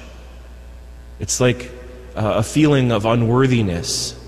And usually at that point, when the, the celebrant doesn't move away and the, you know, you're invited to touch the humeral veil of Jesus in the Blessed Sacrament, uh, they start weeping because they realize that God is choosing them for that moment of their life. Even though in a room full of people, in a, in a church full of people, that person is the most important person in the room to Jesus. And the, the problem is that in Advent, and especially with these readings that juxtapose to each other about the lover leaping over the hills and overcoming obstacles to see his beloved, and the Blessed Mother going to the hill country and, and you know, overcoming a bunch of obstacles to help her cousin Elizabeth, is God the distance that Jesus came from heaven to earth is not a geographical distance. It's obstacles placed on our part because we don't think we deserve Him. And we don't. But that's not why He comes. He comes because He loves us. He chooses us out of the sheer gratuitous mercy of His will. He loves us and He cannot stop loving us. He covenants Himself with us. And the incarnation has a big obstacle to overcome in your heart. Do you think you deserve God? Well, obviously, no, we no, don't deserve God. He, he doesn't come to us because we're worthy. He comes to us so as to make us worthy. He loves us so as to prepare us to, to unfold our hearts. But we have a big hill or obstacle or, or mountains that He happily leaps over like the beloved. Is that we, we push God away and we say, Don't love me too much, God. Don't come that close to me. And Advent is a time when we have to try to ask God for the grace to overcome that self pity, that wounded pride. That's Advent's a time when we fill in the valleys and lay low the mountains. The opposite can be true also. Someone can have a presumption like, well, of course God's come to me. Well, if that case, God hasn't really come to you because you don't have that mark of soul that is characteristic of a soul united with God, that is humility where you don't have either presumption or despair, but you have that beautiful Advent gift of waiting in joyful hope for the coming of our Savior. That joyful hope. So, my dear friends, today let us pray and ask God for that, that gift of joyful hope, that we can level that mountain of, of presumption, but more importantly, fill in that valley of despair that says, Don't love me too much, God. Don't come too close. That transitional deacon said it was one of the most life changing moments of his life. It was such a powerful experience for him to bring Jesus to so many people and to see that reaction. Incidentally, it should be funny, funnily noted, there was a couple of religious sisters, some SOLT sisters in the crowd. They exactly had the exact opposite reaction, by the way. They wouldn't let go of the humeral veil, which is when you're consecrated to God, you already know He doesn't come to you because you deserve Him. He comes to you because you need Him, and as a consecrated soul, to beg God for graces for those who need him the most as part of that consecration. Let us pray through the intercession of St. Peter Canisius, a great apostle of Germany who overcame maybe many, many obstacles in preaching the faith in a very volatile uh, Protestant Germany, who overcame so many obstacles in giving God glory, but also bringing souls to Jesus in the fullness of truth. Let us bring our petitions to the Lord. We pray for the whole church that it may shine forth in joyful hope, waiting for our Savior this Advent, and that Christ may be born in a new way in the church this Christmas. For this we pray to the Lord. We pray for our Holy Father, all bishops and priests, through the intercession of St. Peter Canisius, that be faithful to the deposit of faith. For this we pray to the Lord. We pray for our government leaders that they may not obstruct the gospel. We pray for an end to abortion, same sex unions, gender confusion, and human trafficking. For these we pray to the Lord. We pray that we may have a certain Advent hope in seeing Jesus in his disguise of the sick, the suffering, the dying, the poor, the needy, the lost, the forsaken. For this we pray to the Lord. We pray for all of our beloved dead that they may enter the Father's eternal glory. We pray to the Lord. Eternal and blessed Father, we ask you to hear us. We make these and all our petitions in the holy name of Jesus Christ, and through the powerful intercession of our Mother Mary, as we pray together. Hail Mary, full of grace, the Lord is with thee. Blessed art thou among women, and blessed is the fruit of thy womb, Jesus. Holy Mary, Mother of God, pray for us sinners, now and at the hour of our death. Amen.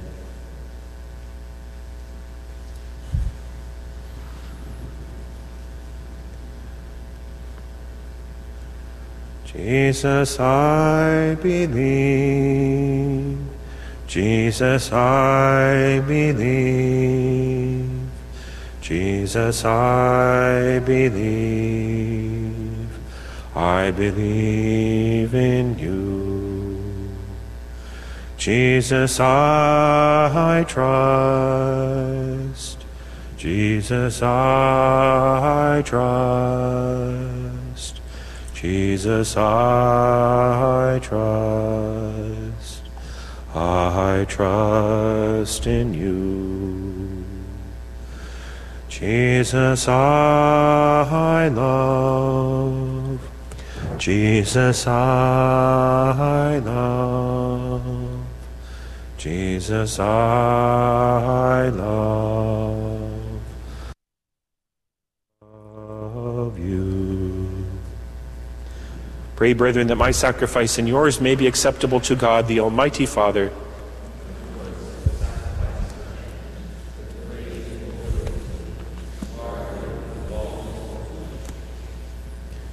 Be pleased, O Lord, to accept the offerings of your church, for in your mercy you have given them to be offered, and by your power you transform them into the mystery of our salvation through Christ our Lord.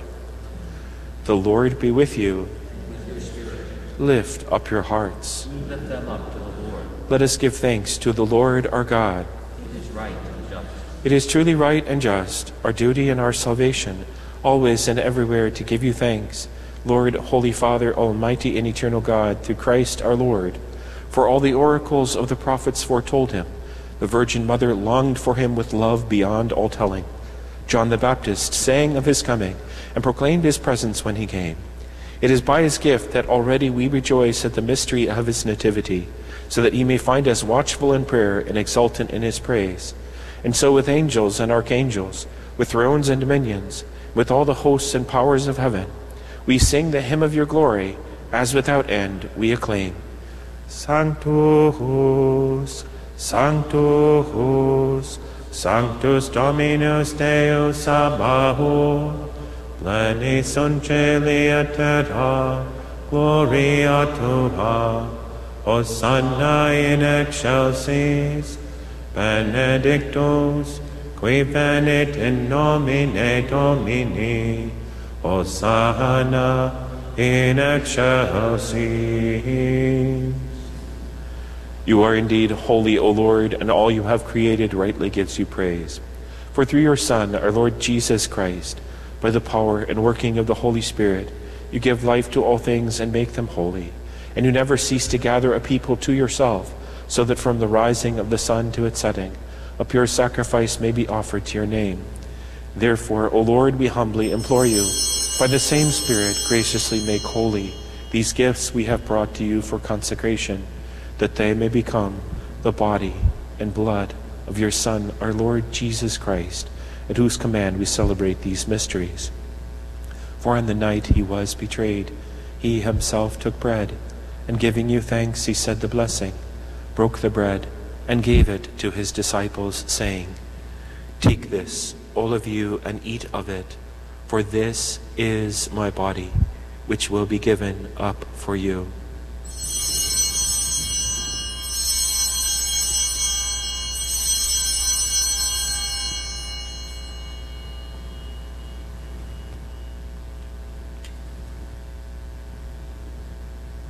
In a similar way, when supper was ended, he took the chalice, and giving you thanks, he said the blessing, and gave the chalice to his disciples, saying, Take this, all of you, and drink from it, for this is the chalice of my blood, the blood of the new and eternal covenant, which will be poured out for you and for many for the forgiveness of sins. Do this in memory of me.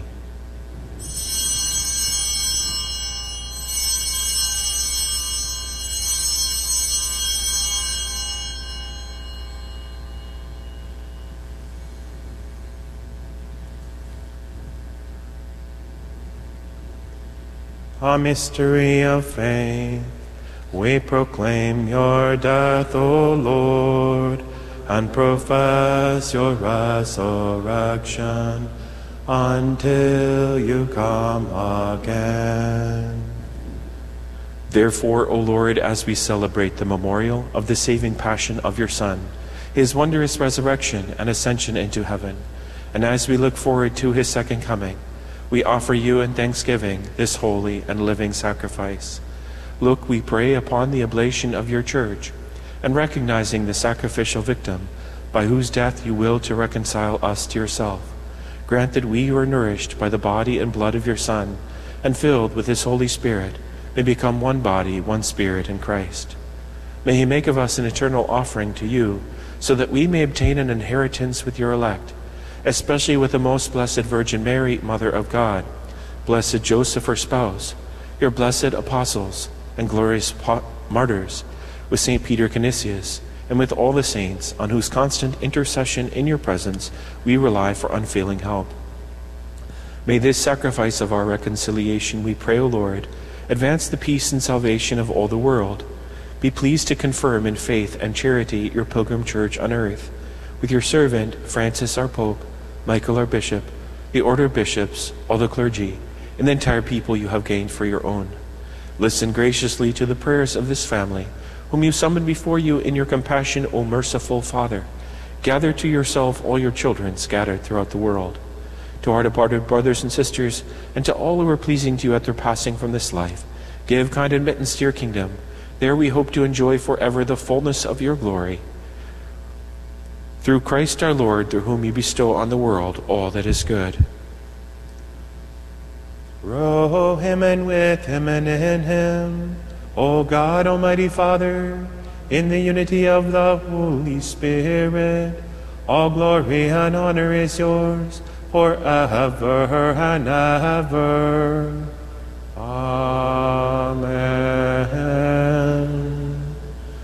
Preceptis salutaribus moniti et divini institutioni formati audemus dicere Pater noster, qui es in celis, sanctificetur nomen tuum, adveniat regnum tuum, fiat voluntas tua, sicut in cielo et in terra. Panem nostrum quotidianum da nobis hodie, et dimitte nobis debita nostra, sicut et nos dimittimus debitoribus nostris, et ne nos inducas in tentationem, sed libera nos a malo. Deliver us, Lord, we pray, from every evil. Graciously grant peace in our days. By the help of your mercy, we may be always free from sin and safe from all distress, as we await the blessed hope and the coming of our Savior, Jesus Christ.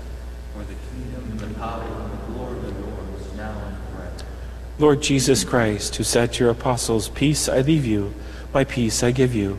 Look not on our sins, but on the faith of your church, and graciously grant her peace and unity, in accordance with your will, who live and reign forever and ever.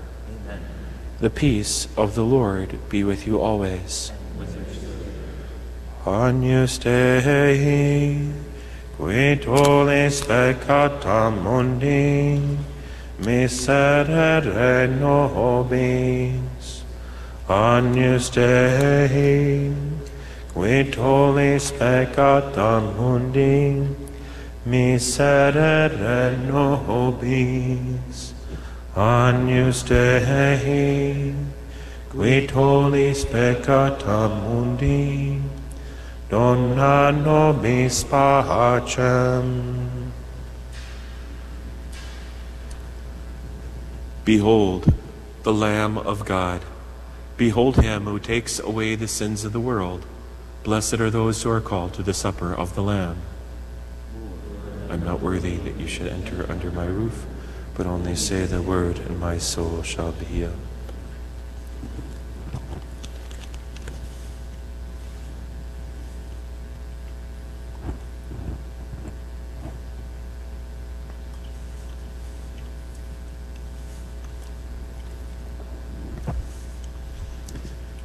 Communion Antiphon.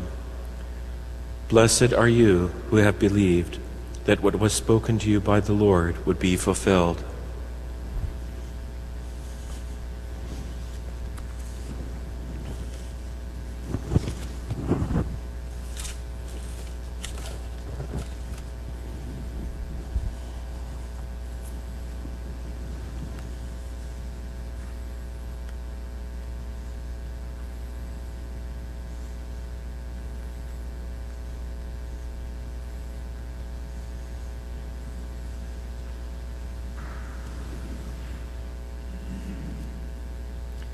Act of spiritual communion. My Jesus, I believe that you are present in the most holy sacrament. I love you above all things, and I desire to receive you into my soul. Since I cannot at this moment receive you sacramentally, come at least spiritually into my heart. I embrace you as if you were already there, and unite myself wholly to you. Never permit me to be separated from you.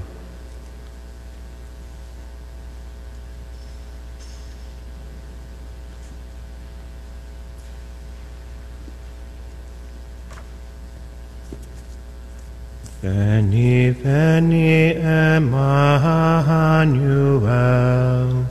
captivum solve Israel, qui gemiten exilio, privatus Dei filio, gaude, gaude, Emmanuel, nascetur pro te Israel. Veni, veni, rex gentium, veni, redemptor omnium, ut salvas tuos famulos, peccatissimi conscios, Caude, gaude, Emmanuel, nascetur pro te Israel.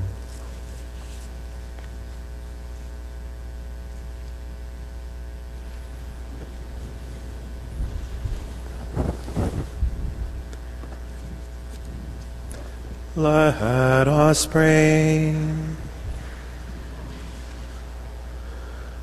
Lord, may participation in this divine mystery provide enduring protection for your people, so that being subject to your glorious majesty and dedicated service, they may know abundant health in mind and body through Christ our Lord. The Lord be with you. May Almighty God bless you, the Father, the Son, and the Holy Spirit. Go in the peace of Christ.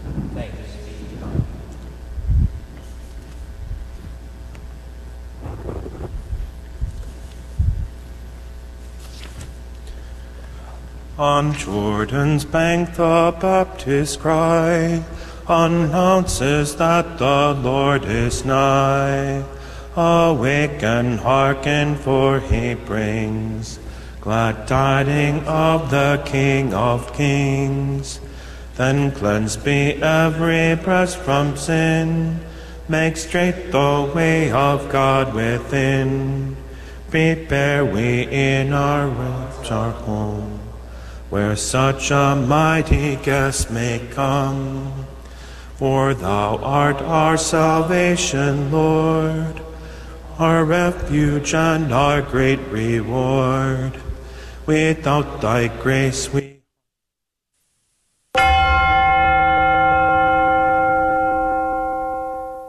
The Prayer to St. Michael. St. Michael the Archangel, defend us in battle. Be our protection against the wickedness and snares of the devil. May God rebuke him, we humbly pray.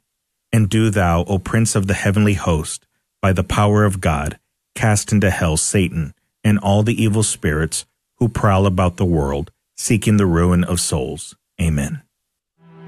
Prayer of Deliverance. Almighty God and Father, we beg Thee, through the intercession and help of the archangels, Saint Michael, Raphael, and Gabriel, for the deliverance of our brothers and sisters who are enslaved by the evil one, from anxiety, sadness, and obsessions, We implore Thee, deliver us, O Lord. from hatred, fornication, and envy, We implore Thee, deliver us, O Lord. from thoughts of jealousy, rage, and death, We implore Thee, deliver us, O Lord. From every thought of suicide and abortion, We implore thee, deliver us, O Lord. from every form of sinful sexuality, We implore thee, deliver us, O Lord. from every division in our family and every harmful friendship, We implore thee, deliver us, O Lord. from every sort of spell, malefice, witchcraft, and every form of the occult. We implore thee, deliver us, O Lord. Thou who said, Peace I leave with you, my peace I give unto you, grant that through the intercession of the Virgin Mary, we may be liberated from every demonic influence and enjoy thy peace always. In the name of Christ our Lord. Amen. Transmitting the treasures of our Catholic faith to your radio every day. This is the Guadalupe Radio Network. Radio for your soul.